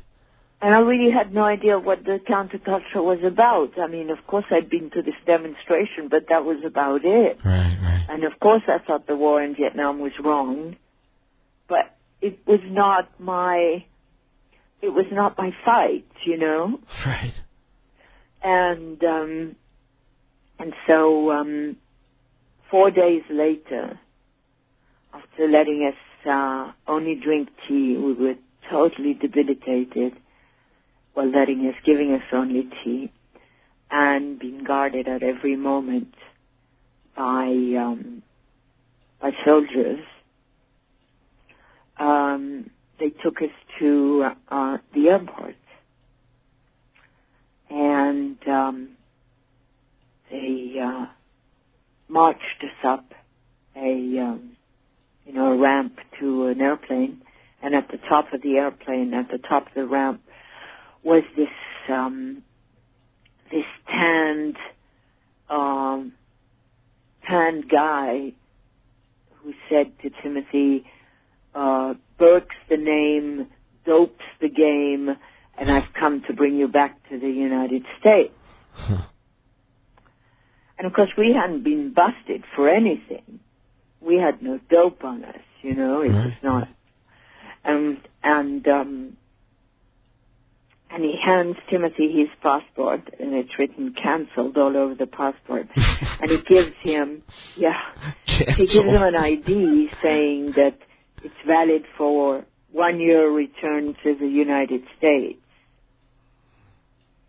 And um, I mean, one year, a, a single return to the United States, Right, one right, single right. return to the United States. Okay. And strangely enough, they t- they take me along. And this is an important point. You might want to. I don't know if you break at the top of the hour. Yeah, we're going to take a break here in a minute, but I wanted to sort of get to uh, r- really to about where we're at. I think. Great. And I because there's something really important I want to say here. Um, but I'll wait for the hour to start again. Okay, so uh, and and the point being that as uh, as as Tim is being shuttled back to the U.S. by some sort of mercenary type or something, it seems like at least, they bring you with. Right. That's exactly the place. Okay, all right. Well, that's Yeah. a great place to take a break here, and um, my guest is Joanna Harcourt Smith, and she is a fascinating woman with a remarkable story. If you haven't figured that out yet, and we're going to talk more with her in just a few minutes when we come back. And Joanna, stick around. Thanks again for being with us. I know it's early morning, but you've got a beautiful uh, sunrise coming your way, and obviously, Oh, yes. really remarkable uh, setting that you're in the middle of right now too. So we will do that. We'll take a break, and we will come back with Joanna. In the meantime, we will listen to another song from our uh, our friends, the musical providers for this evening. The name of the band is called Low to G, and this song is called Release Me. And you can find information about the band on the web at mikehagan.com, just like you can find information about Joanna and the work that she's doing at metahistory.org, M-E-T-A-H-I-S-T-O-R-Y dot O-R-G. And uh, one more time, this is uh, this is Low to G with Release Me. This is Mike Hagan. You're listening to Radio Orbit. We'll be back in just a moment with Joanna Harcourt Smith.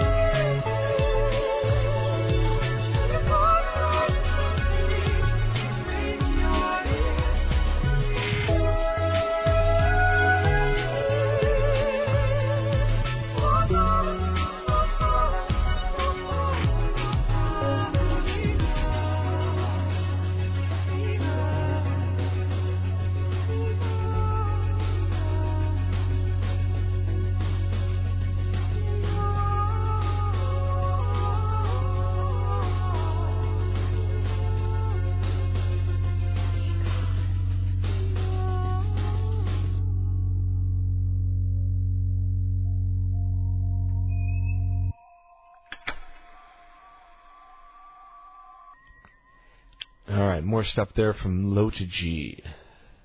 And that song is called Release Me. This is Mike. You're listening to Radio Orbit, and uh, you're lucky because tonight we've got a wonderful guest live from her home in the hills of southern Spain, currently witnessing a beautiful morning there, apparently. And her name is Joanna Harcourt Smith, and let's get right back to her there in uh, in Europe. Hi, Joanna. Hi there. All right, so with you. yes, thanks so much for um, for sticking around, and uh, we were sort of right at the precipice of an amazing story, and uh, your former husband, uh, the amazing Timothy Timothy Leary, Leary. had just been uh, captured in Afghanistan and was being uh, brought back to the United States for uh, well, lots of different reasons it turns out. But anyway, you were with him, and what what what happened next? Well, the reasons are very important, and we'll we'll go back to the reasons in a, in a couple of minutes. Um, they brought me, they took me with him because they really understood that if they didn't take me along, he was going to really put up a show of force. And um, the government of the United States, which was at the time Richard Nixon, really wanted to get him back on that day, which was, I can't remember if it was the 18th or no, 19th of January um, of 1973. Mm-hmm. Uh, it was the day of Nixon's second inauguration. Huh. And um, those who don't remember need to know. Those who don't remember because they were too, they were not born or they were they were very young need to know that Richard Nixon ran on a ticket that uh, was called Law and Order. I mean, those were his two those were his two rallying cries: Law and Order. And uh, you know, just like uh, governments have slogans. Like now, the slogan of the government is "War on Terrorism," Right, "War on Terror." And so, for the day of his inauguration, or the day before, or the day after, he wanted to have uh, the strategy was to have a worldwide front page that claimed victory in the realms of law and order. Hmm. So to bring back Timothy Leary to the United States, who had defied the government of the United States by escaping from a prison in the States, was a great way to for the Nixon administration to ad- advertise victory and in in the realms of law and order. Right, right, right. In fact, the same day uh, the government kidnapped Timothy Leary because there was no extradition treaty. So that is why I call it a kidnapping, and it was truly a kidnapping. Today we're used to those kidnappings Right. by the CIA, and we're used to them. We're discovering that they do that. But that was really one of the first kidnappings, the first political kidnappings. And the reason um, the government kidnapped him were the reasons I just said Hmm. kidnapped him back. And in fact, on the same day, they kidnapped a major mafia uh, person called Meyer Lansky. They kidnapped him back from Cuba, where he had been living rather peacefully.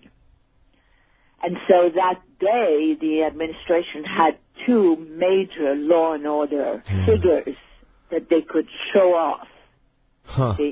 And Right. the interesting thing is that I I found out later that it was on those days that Liddy, Gordon Liddy, and the other so-called plumbers, meaning the people who Mhm. broke into the um, Democratic uh, um, offices in Washington D.C., the Watergate scandal Mm-hmm. It was on during those days that these people called the plumbers who had uh, done undercover work for Nixon were being sentenced. So bringing back Timothy Leary and bringing back Meyer Lansky and Hmm. parading them through the airport was a way of hiding Yeah. the Watergate story. Right. Taking the taking the eye off of it, so to speak. Exactly. And and that's a and and you know you talk about we're familiar with it now. Well, I mean it's the same old story. It's amazing how the tactics that that have been used for so long are are are still employed today. I mean it's really no no different. They misdirection is one of the one one of the one of the most important tools in the you know in the toolkit of these people. So It's and you know that, and that's why my partnership with you is so precious. You often say it's about language, hmm. and language is stories, and it's about the stories that are being fed to us, and how we are manipulated by the stories, or not manipulated by the stories that are fed to us. right, right. And the story that was fed to the American people about Timothy Leary is that he killed more people than the Vietnam War Huh. by advocating the use of LSD. yeah And uh, that was their story. Now, my story is very different. My story is that Timothy Leary knew that LSD was a very powerful mind-altering substance, that it would hit the streets, that he had worked with the stuff.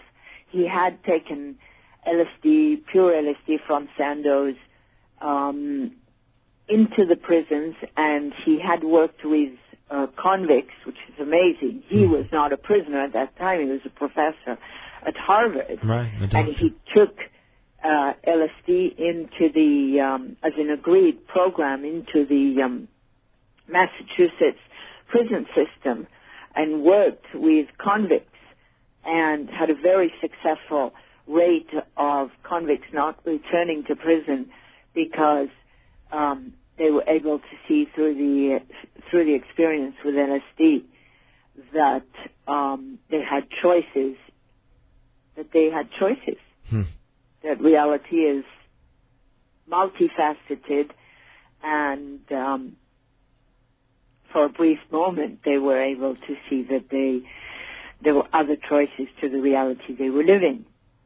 Joanna, Yes. let me ask you, and and this is something that you're talking about that has been widely reported. It's no, it's no mystery. Uh, the historical literature shows now that there were Timothy certainly was the was the pioneer, uh, or one of the pioneers, but many many physicians, doctors, psychologists, psychiatrists were having great uh, success using LSD uh, as a treatment for certain mental uh, disorders and disabilities, and they were having great success. Just like you mentioned, the, the success that Timothy was having in prisons uh, with with some of the inmates. What was it exactly, in your opinion, and for the audience, why was Timothy so demonized eventually? In other words, uh, Nixon called him the most dangerous man in America. What was so dangerous about Timothy Leary? There were several things that were very dangerous about Timothy Leary and that are still very dangerous about Timothy Leary. Um, I think the major thing that was dangerous about Timothy Leary was that America was founded on very Puritan values. Um, ecstasy um, was not a value in the United States. And um, the minute people can experience ex- ecstasy, and I'm not talking about the, the chemical of MDMA, Right. the minute people can experience ecstasy, I would replace the word ecstasy with the word freedom. I would replace the word freedom with the word expanded realities. I would replace the word expand, the mm-hmm. words expanded reality by um, cosmic consciousness.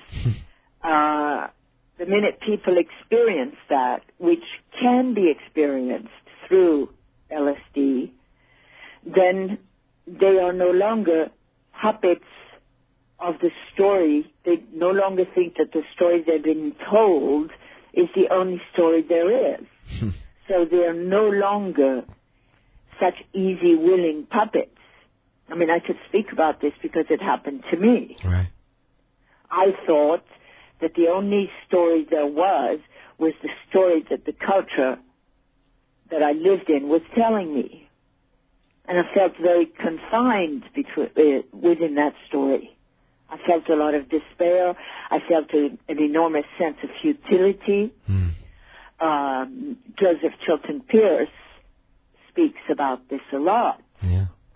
Um, I felt very confined in the um, con- within the consensus reality. And then because it was time, because it was my time, because um, I want to say our generation and your generation a little bit after us is incredibly privileged, is incredibly uh, blessed with the fact that that through these substances we have been shown once again uh, our our relationship with the sacred. Mm.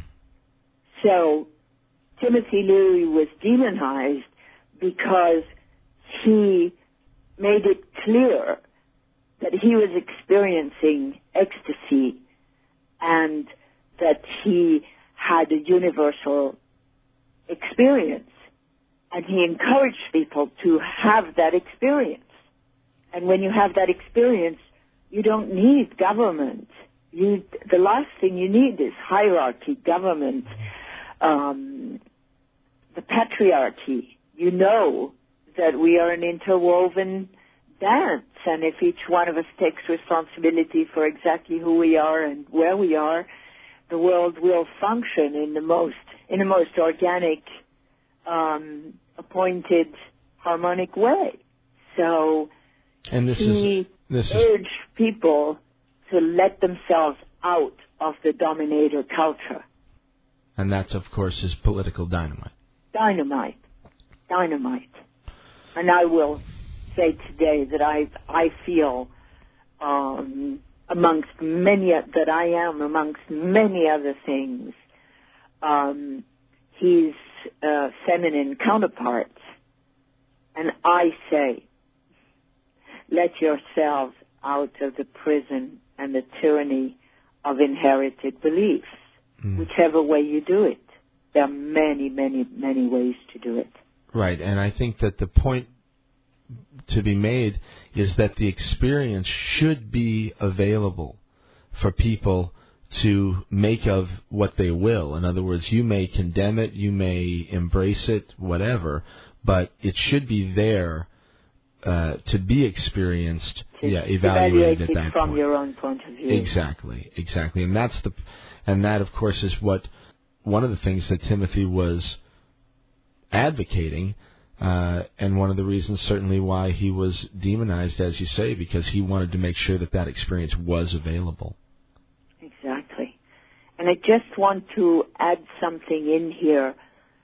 It has been written in several books. Several people have written this, uh, such as Martin Lee in um, Acid dreams. Acid Dreams, Robert Forte, I can't remember exactly what his book is. It has been said that I was an LSD agent. I mean, an LSD agent. I certainly am.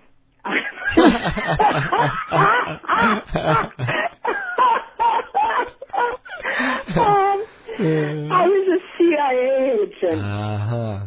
sent into Timothy's life in Switzerland to lead him to Afghanistan and to get him busted. Uh, yeah, you were you were there to set the whole thing up. I was there to set the whole thing up. And um, I had the great privilege, I mean, this is absolutely untrue, and actually, those in the counterculture who played into that story actually played into the government's game. Mm. um, and those who played into that story, such as Martin Lee, and did not get back to me and ask me what the truth was, Right. were playing, in my opinion, into the government's game. Mm, I think so too. When you look at it in hindsight, certainly. You see, were demonizing me in the way that. So Timothy Leary is demonized, and then Timothy Leary's uh, love is demonized as well. So now you've got a pair of demonized people using different directions to do it. Right.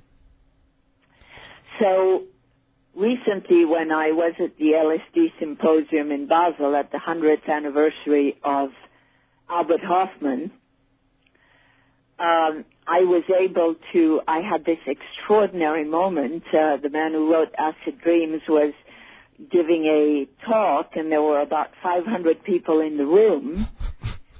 And I took the, I stood up and took the microphone and I said, um, I asked the author, Martin Lee, I said, did you have at the time or do you, have you had since any confirmation about what you wrote about Tim, about Joanna Harcourt Smith being a CIA agent? Right. And he said, and he said, and you could hear a pin drop in the room. He said, oh no, but it was just a rumor that was going around. It's a rumor that's going around. At which point I looked him right in the face and I said, well, I am Joanna Harcourt Smith. And what you have written about me is absolutely untrue. And I deplore the fact that you never took the uh, trouble to ask me who I am, what I was doing, and why I was doing it. Oh my gosh. And there was such a shiver that went across the um, across the room. I'm sure. And Martin tried to interrupt me, and it was like the most authentic words were coming out of my mouth because I had waited 20 years to say this in front of my peers, not only to him but Right. in front of my peers. I see. And um, I said to me, please do not interrupt me. Give me the dignity of telling my own side of the story. And I said I was a woman in love caught in an extreme, one of the most complicated political plots in history. And um, I did it out of innocence. I did it out of being uh, I mean, following Timothy to the United States and staying with him. Hmm. And I did it absolutely out of love Hmm. and a sense of purpose and destiny. And the people just broke into the greatest applause you've ever heard. oh my gosh. I want to scream right now. it was so beautiful. It was so beautiful. And it was really a, um a dawning, a dawning experience for me. From a daunting experience, it Hmm. became in that moment a dawning experience like this morning that has dawned right here in Spain. Wow, remarkable story, Joanna. Remarkable from from start to finish. Absolutely remarkable. Extraordinary story. Tell us a little bit more about uh, uh, about the symposium around Albert Hofmann's birthday, because of course LSD was eventually came to be known as his what he called his problem child. Problem child. And so now you're so now you're right in the thick of the whole thing, and I'm sure that uh, after that whole uh, after that whole scene, you must have been quite the uh, the star or something. What happened after that? Well, I have to say that um, I was um, very. There were 2,000 people at this conference. There were 200 um, newspaper reporters or magazine reporters or TV reporters from from 40 countries over the, all over the world. And and Joanna, just for the listeners, uh, the nature of the conference. Absolutely. Well, the nature of the conference was to celebrate uh, Albert Hofmann's uh, 100th birthday. And I want to say that he is strong and beautiful and uh, displays a, um, a wise innocence that is absolutely extraordinary. Hmm. And for instance, he said something that touched me so much because I believe in, like in the beginning of our conversation, I believe in different flavors and atmospheres. Right. Just like uh, in every country in Europe, you have you have cheeses, and how could there be so many flavors of cheese. but I don't believe in borders Mm. and uh, and customs and borders and patriotism and and Albert Hofmann said something that touched me so much. He said that the uh, border between Swiss, Switzerland and France goes through his property. And he smiled and he said, the border between Switzerland and France is a hazelnut Amazing. That he picks up from the ground right there. Hmm. I find that very, very beautiful. Me too. Profound. profoundly beautiful. Is an acorn, actually, what he said, is the border between France and Switzerland is an acorn. It's an acorn. So this man, you know, as you know, um, stumbled onto LSD, but, but what I also heard at that conference is that he said that LSD spoke to him. LSD spoke to him and asked him to discover it. And I think that's very, very, um, very poignant and very correct because uh, he discovered LSD at the very beginning of the of the Second World War Hmm. and went back to work with LSD and really find find out what its um, what its effects were. He went back in 1943, and I think that at the time that we discovered that we could blow ourselves up, we also discovered uh, unlimited frequencies and worlds beyond the one we we live in Oh, everyday life. amazing, Joanna. And you know, there's another connection there as well because I know that you have, and I might be wrong, but I think Stan Ullman uh, or Stan Ulam was your uncle. That's correct. My my uncle, my mother's first cousin, invented the H bomb. Yeah, he did all So- the math. He did all the mathematics for Teller. He did. He did. He did all the mathematics of the H bomb, and so I've come into my my true my true vocation, my true way, which is to be a European woman shaman, and I consider that I have the H bomb on one shoulder and uh, and mind altering possibilities on my other shoulder.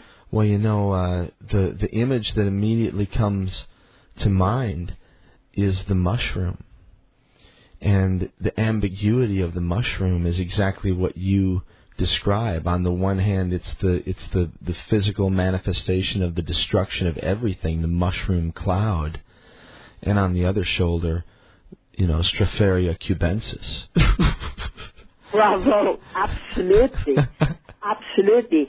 And the fact that um, people will say that the mushroom will poison you Hmm. as well, you know, whilst uh, the mushroom, some mushrooms will absolutely play with you, play you into freedom, Hmm.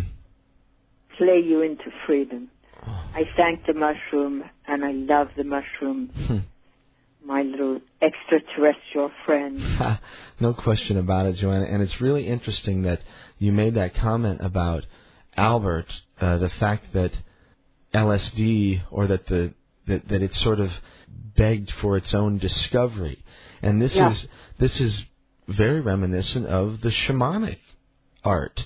Jeremy Narby, in particular, I think of his work and about how he makes it very clear that the plants are the ones that are doing the informing. The plants uh, in those situations uh, provide the information, uh, and it's a, it's it's a very analogous story to, to Dr. Hofmann's story, and and of course yours as well. Uh, Jeremy Narby, incidentally, was at the conference. Hmm. So was Jonathan Ott. Oh, I'm sure it was a who's who. It was a fantastic who's who of the of the shamanic interpretation. It was a moment of shamanic interpretation. Well, there was a tremendous amount of power gathered there. There's no question about that. I know Alex Grey was there as well. Did you have a chance to meet Alex? Oh, I I have to say I was um, well, I saw him speak, and then at on the on the closing ceremony, I was sitting on stage um, between Alexander Shulgin and Alex Grey. Wow, that's nice company. Yeah, and I have to say something very, very simple about Alex Grey is that he is one of the major sweeties I've met in my life. he is a an absolute sweetheart. And I am a believer. I really think that when you touch the world, the what you encounter is love. Hmm. And what you what you put out is love. And Alex Grey does that in his painting and he is that as a human being. Wow. All right. Well, that's a wonderful ta- uh, a wonderful place, Joanna, to take a break here. Let's do that. Let's play a little bit of music here, and then um, we'll come back and change gears a little bit. Okay? I know you've been doing some uh, some poetry writing as of late. Yes.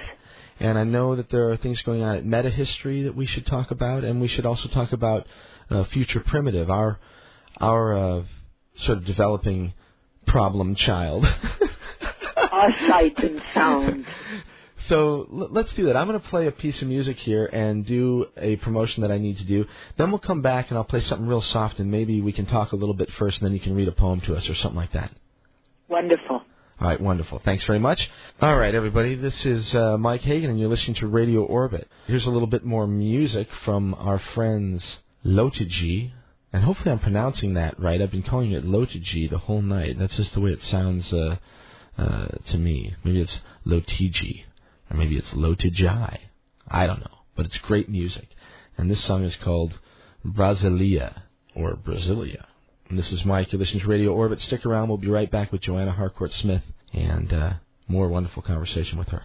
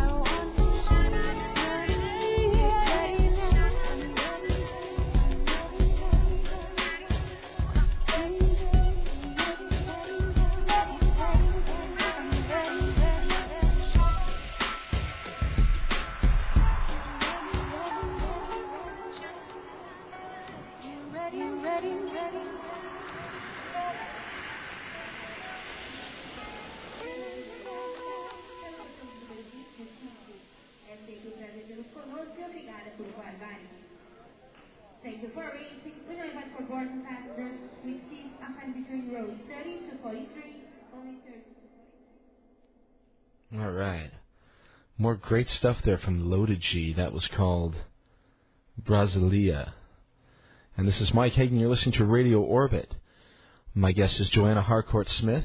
We've been fortunate enough to have an hour and a half of her time on an early morning on Tuesday in uh, southern Spain, but we're going to keep her for another 25 minutes or so. And uh, we've had a wonderful conversation, Joanna. Thanks so much for sharing uh, what you just shared with us. It's an amazing story, and the way uh, it sort of closed up there at the most recent uh, celebration there and symposium with Albert Hofmann uh, is just a, a beautifully poetic ending, or maybe a, a beginning as well. Listen, Mike, I just want to say that um, in the commercial world, this day is called Valentine's Day. It is.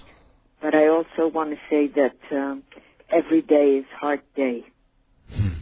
Every day is Heart Day. Every day is celebration of Love Day. Here, here. And it's not just a Hallmark deal. Right, exactly. You know, I mean, it's turned into a big uh, money making deal, but. Every day is Heart Day. Yeah. All right, Joanna. Well, look, let's. Um, we've got about 20 minutes or so. Let's talk a little bit about meta history and um, uh, the project there with John Lash. And maybe you could tell us just a little bit about meta history, about how it how it sort of came to be. We can maybe talk a little bit about John, but there's a particular part of the website that's called Precious Mind, and this is uh, sort of Joanna's corner, and you have some beautiful stuff there and some poetry, some of which is relatively new, which I read today. And I'd like it if you'd read something for us too. So, um, why don't you give us a, a, a brief uh, rundown on meta history, and then maybe give us a sample of some of your uh, some of your beautiful writing. Well, uh, John Lash has been uh, my creative partner for almost 19 years, and uh, we have had a uh, an ongoing creative conversation for that long. And um, he is a mythologist, a mythologist, uh, a mystic, a poet, and uh, a philosopher, um, like myself. Um, we feel very fortunate because we feel that we came here to serve and we found a way to serve together, which is to create uh, a website that's called metahistory.org, um, on which we um, uh, publish our writings. And we call uh, metahistory the metahistory site a teaching site. Mm. And so on the site, um, there are a lot of um, writings that are there to help you question your beliefs.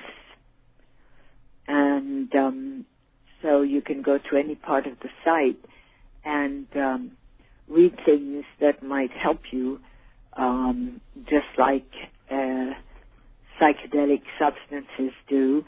Uh, you can read words on metahistory.org that will help you formulate questions for yourself. And um, so we're very happy to be the creators of of that site. And the site, fortunately, fantastically fortunately, we are um, sponsored by the Marion Institute Right. of Marion, Massachusetts, and we've been uh, we're in our fourth year of being able to do this huge website because the Marion Institute um, has been funding us. And now the Marion Institute um, has chosen to fund a project between you, Mike Hagan, and myself, which is the project of a um, an audio website that uh, is called Future Primitive.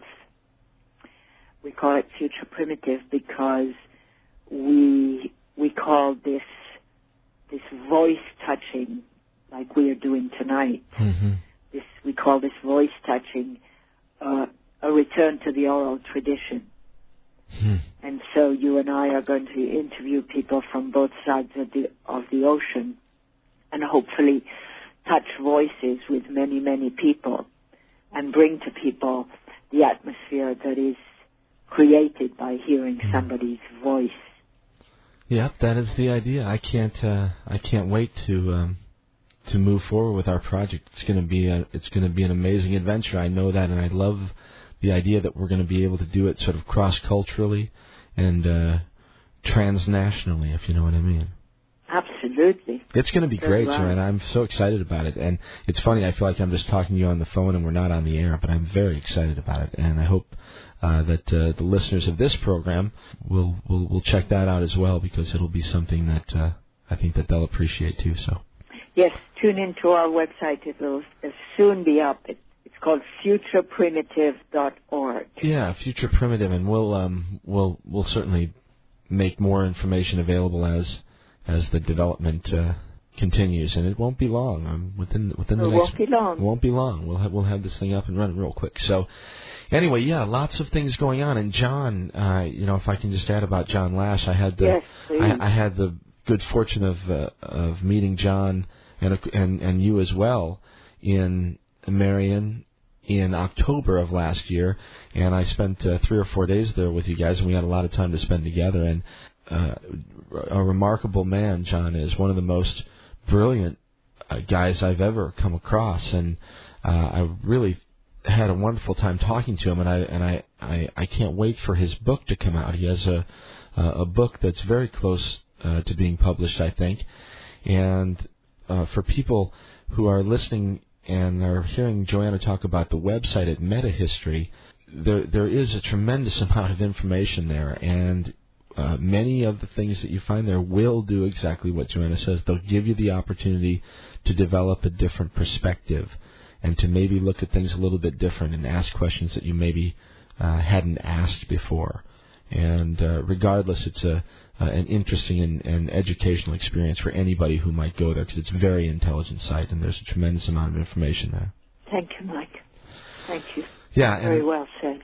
Okay, well, look, one of the places that I like to go when I go there is your little playground, precious, Mi- precious mind. I, that's I think that's what I sort of think of it when I think of you. It's a place where you go and you let your imagination go, and whatever that means to you.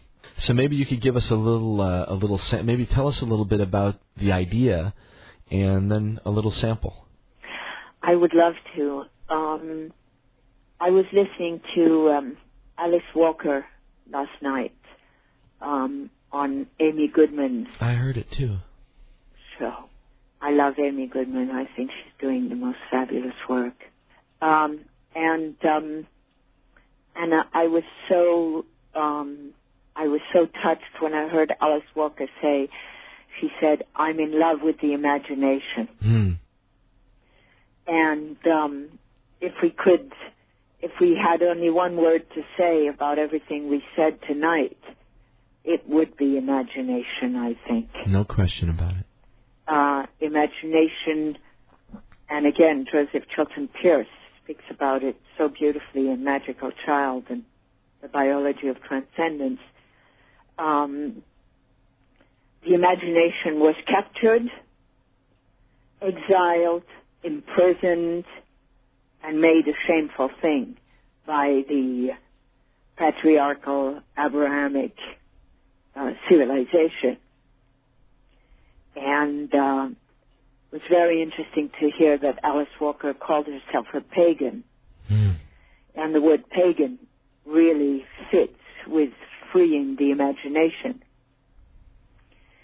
And so um, I would say that um, my part of the site is um, about poetry. It's about, I have a piece that describes my encounter with my imagination. Um, I have some photographs of this part of Spain where that I speak to you from. Hmm. By the way, the sunlight is now crawling across the roofs of the houses below me. And the hill is flooding with sunlight. And there are almond trees, many pink and white almond trees flowering on the hill here, Wow. blossoming on the hill. And um, so I'd love to read some poetry from my part of the site, Precious Mind. Please do. Tell us a little bit, Joanna, about what you're going to read. I'm going to read a um, a poem that's called "If Life Itself Is Art," and uh, I like to say that I cook my poems. So my poems are like a soup that stays on the so- on the stove for a long time. Hmm. Uh, they get better, and spices get added, and it gets they get stirred, and the scum gets taken off the top. And so I wouldn't say that any of my poems aren't definitive. I would say that uh, this is one of my poems that's simmering and cooking. Wonderful. And the title again? The title is If Life Itself is Art. If Life Itself is Art. All right, Joanna Harcourt Smith. If life itself is art, sexuality is the paintbrush. Hibiscus above the ear of a Tahitian girl, waves and particles of green apples in a bowl, the twisted scream of dark depression, golden sunflowers in a round clay pot. A peacock mimics the passion of desire. Glistening rivers run on opalescent thighs. Amber hands trace ley lines on arched backs. Emotions pierce through fog in the bay of denial. A bridge of DNA strands sways in the wind. There are so many ways to enter the earth. How she loves to see life grow upon her. Cave paintings on rock skin, red horses leaping on wet stone, stalactites and stalagmites longing for each other, one drop at a time. In the cave, darkness stirs, wakes, and creates below the rippling waves of desert sand. After lightning sparks, strikes, and splits, hollow tree trunks grow a hundred limbs. Rustling leaves caress the warm breeze. In the distance, a donkey sobs again. This is the true sound of salvation. Wow, Joanna, that's beautiful. Thank you so much. I love it. I love it, and I love it because it expresses uh, my love of the intimacy of sexuality intertwined with my love of the earth and how the earth teaches me sexuality and how sexuality brings me back to the earth. Well, it was beautiful, and thank you for sharing it with us. And that was a lovely little piece of music uh, called Magnificat uh, from uh, the band that we've been featuring tonight called Lotagy. And so I hope everybody liked that. It was it, it's not not that often that we get to hear original poetry read by the author on the air. So I hope you appreciate it. I love it, Joanna. Thank you very much again. Thank you. It's a joy to share it. Ah, yes, and the imagination is where that came from, obviously, and that's where all of these things come from, and it's absolutely beautiful when we when, when we employ it uh, in in a creative manner like that. I just love it. Yeah. All right, It is so blossom. yeah, absolutely. You know, and the the, the theme that sort of uh, keeps rising tonight, and I wanted to bring it up since we're sort of closing on the end of the show. You brought it up right towards the beginning when we began to talk. The idea of the plant uh, that is near death, but somehow has something inside it that allows it to carry on and eventually come back uh, really strong. And it's sort of that trial by fire analogy. And we've been talking about it all night. And you've been through one recently. I've been through one recently with uh, the death of a friend. And uh, there's all kinds of things that are happening like that around us all the time. And it's there to to show us, I guess, like we've been talking about all night, that the time is now. The um, intimacy, I was thinking while you said that, intimacy is when paradox doesn't surprise us. Mhm. Intimacy is when we can accept and surrender totally to paradox, thinking of life and death. and that's what it comes down to. You know, the Yeah. the so-called the coincidence of opposites somehow both exist at the same time, yet without contradiction. The paradox, uh, just as you as you put it. That's that's when intimacy occurs. That's when we are closest to the mystery. Well, I'll tell you what, the mystery is everywhere, and it's just a matter of uh, recognizing that, that that mystery exists. It's such a big part of it for me. I mean, so many people in my as I walk through life, people that I meet and and get to know or whatever, many of those people I think believe that there's no mystery, that everything has been sufficiently described and understood. And gosh, to me that just sounds like the silliest talk I ever heard. we know so little. I can't imagine that.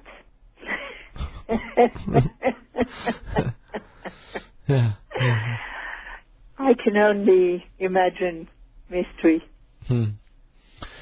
Well, I love a good mystery, and uh, there's a whole lot of that going on these days, and we're going to investigate some of them together very soon, and we've talked about uh, some of them tonight, Joanna, and I can't thank you enough. We're already toward, we're already at the end of the program, and um, we got a few minutes to wrap things up. So, how would you like to finish things off? You have anything you'd like to uh, to say to the folks? I'd like to finish this off by saying that um, I love you, Mike, and I thank you for doing the work you're doing. I love you too, Joanna. And that's the best. Yeah, and I and I thank the stars for uh, the opportunity to uh, to come across you. You know, it's amazing. I, I mean, the story of serendipity continues. You know, our our our, our meeting is serendipitous as well. I love the story of serendipity. You know, Joseph Campbell tells the great story of uh, where the word actually comes from. It's it's a it's comes from the Sanskrit word serendwipa, which meant the Isle of Silk, and the story. Uh, the word comes from this family that was on their way, making their way to Ceylon. Ceylon was the, the so-called Isle of Silk, and along the way, all of these serendipitous adventures come up, and that's sort of the etymology of the word. It goes all the way back to Mesopotamia. It's a Sanskrit word, Yes. and it happens to us all the time if we recognize it. You know. Each one of us and what uh, what we create in our life are threads of silk. Hmm. Just threads, threads of silk. I agree. All right. Well, look, uh, let's wrap it up here. Let's mention one more time that uh, Joanna's wonderful work can be found on the web at www.metahistory.org, and soon it will also be available at futureprimitive.org, and maybe a number of other websites. We're going to get a couple of different domains, I think, going. And uh, We are initiating the dialogues. Yes, the Gaialogs. That's another great little uh, play on words that uh, that we've put together. So lots of great stuff, jo- Joanna, coming up um, from from you and John and from you and I together, hopefully. And I look forward to it with uh, with great anticipation. Great enthusiasm. Yes. All right, well, great. Uh, take care of yourself. Enjoy the rest of your uh, your Tuesday, and um, and uh, we'll do the same here across the pond, as they say. Wonderful. Thanks again, Joanna. We'll talk to you very soon. Thanks for listening. All right, goodbye. All right, everybody, there you have it, Joanna Harcourt Smith.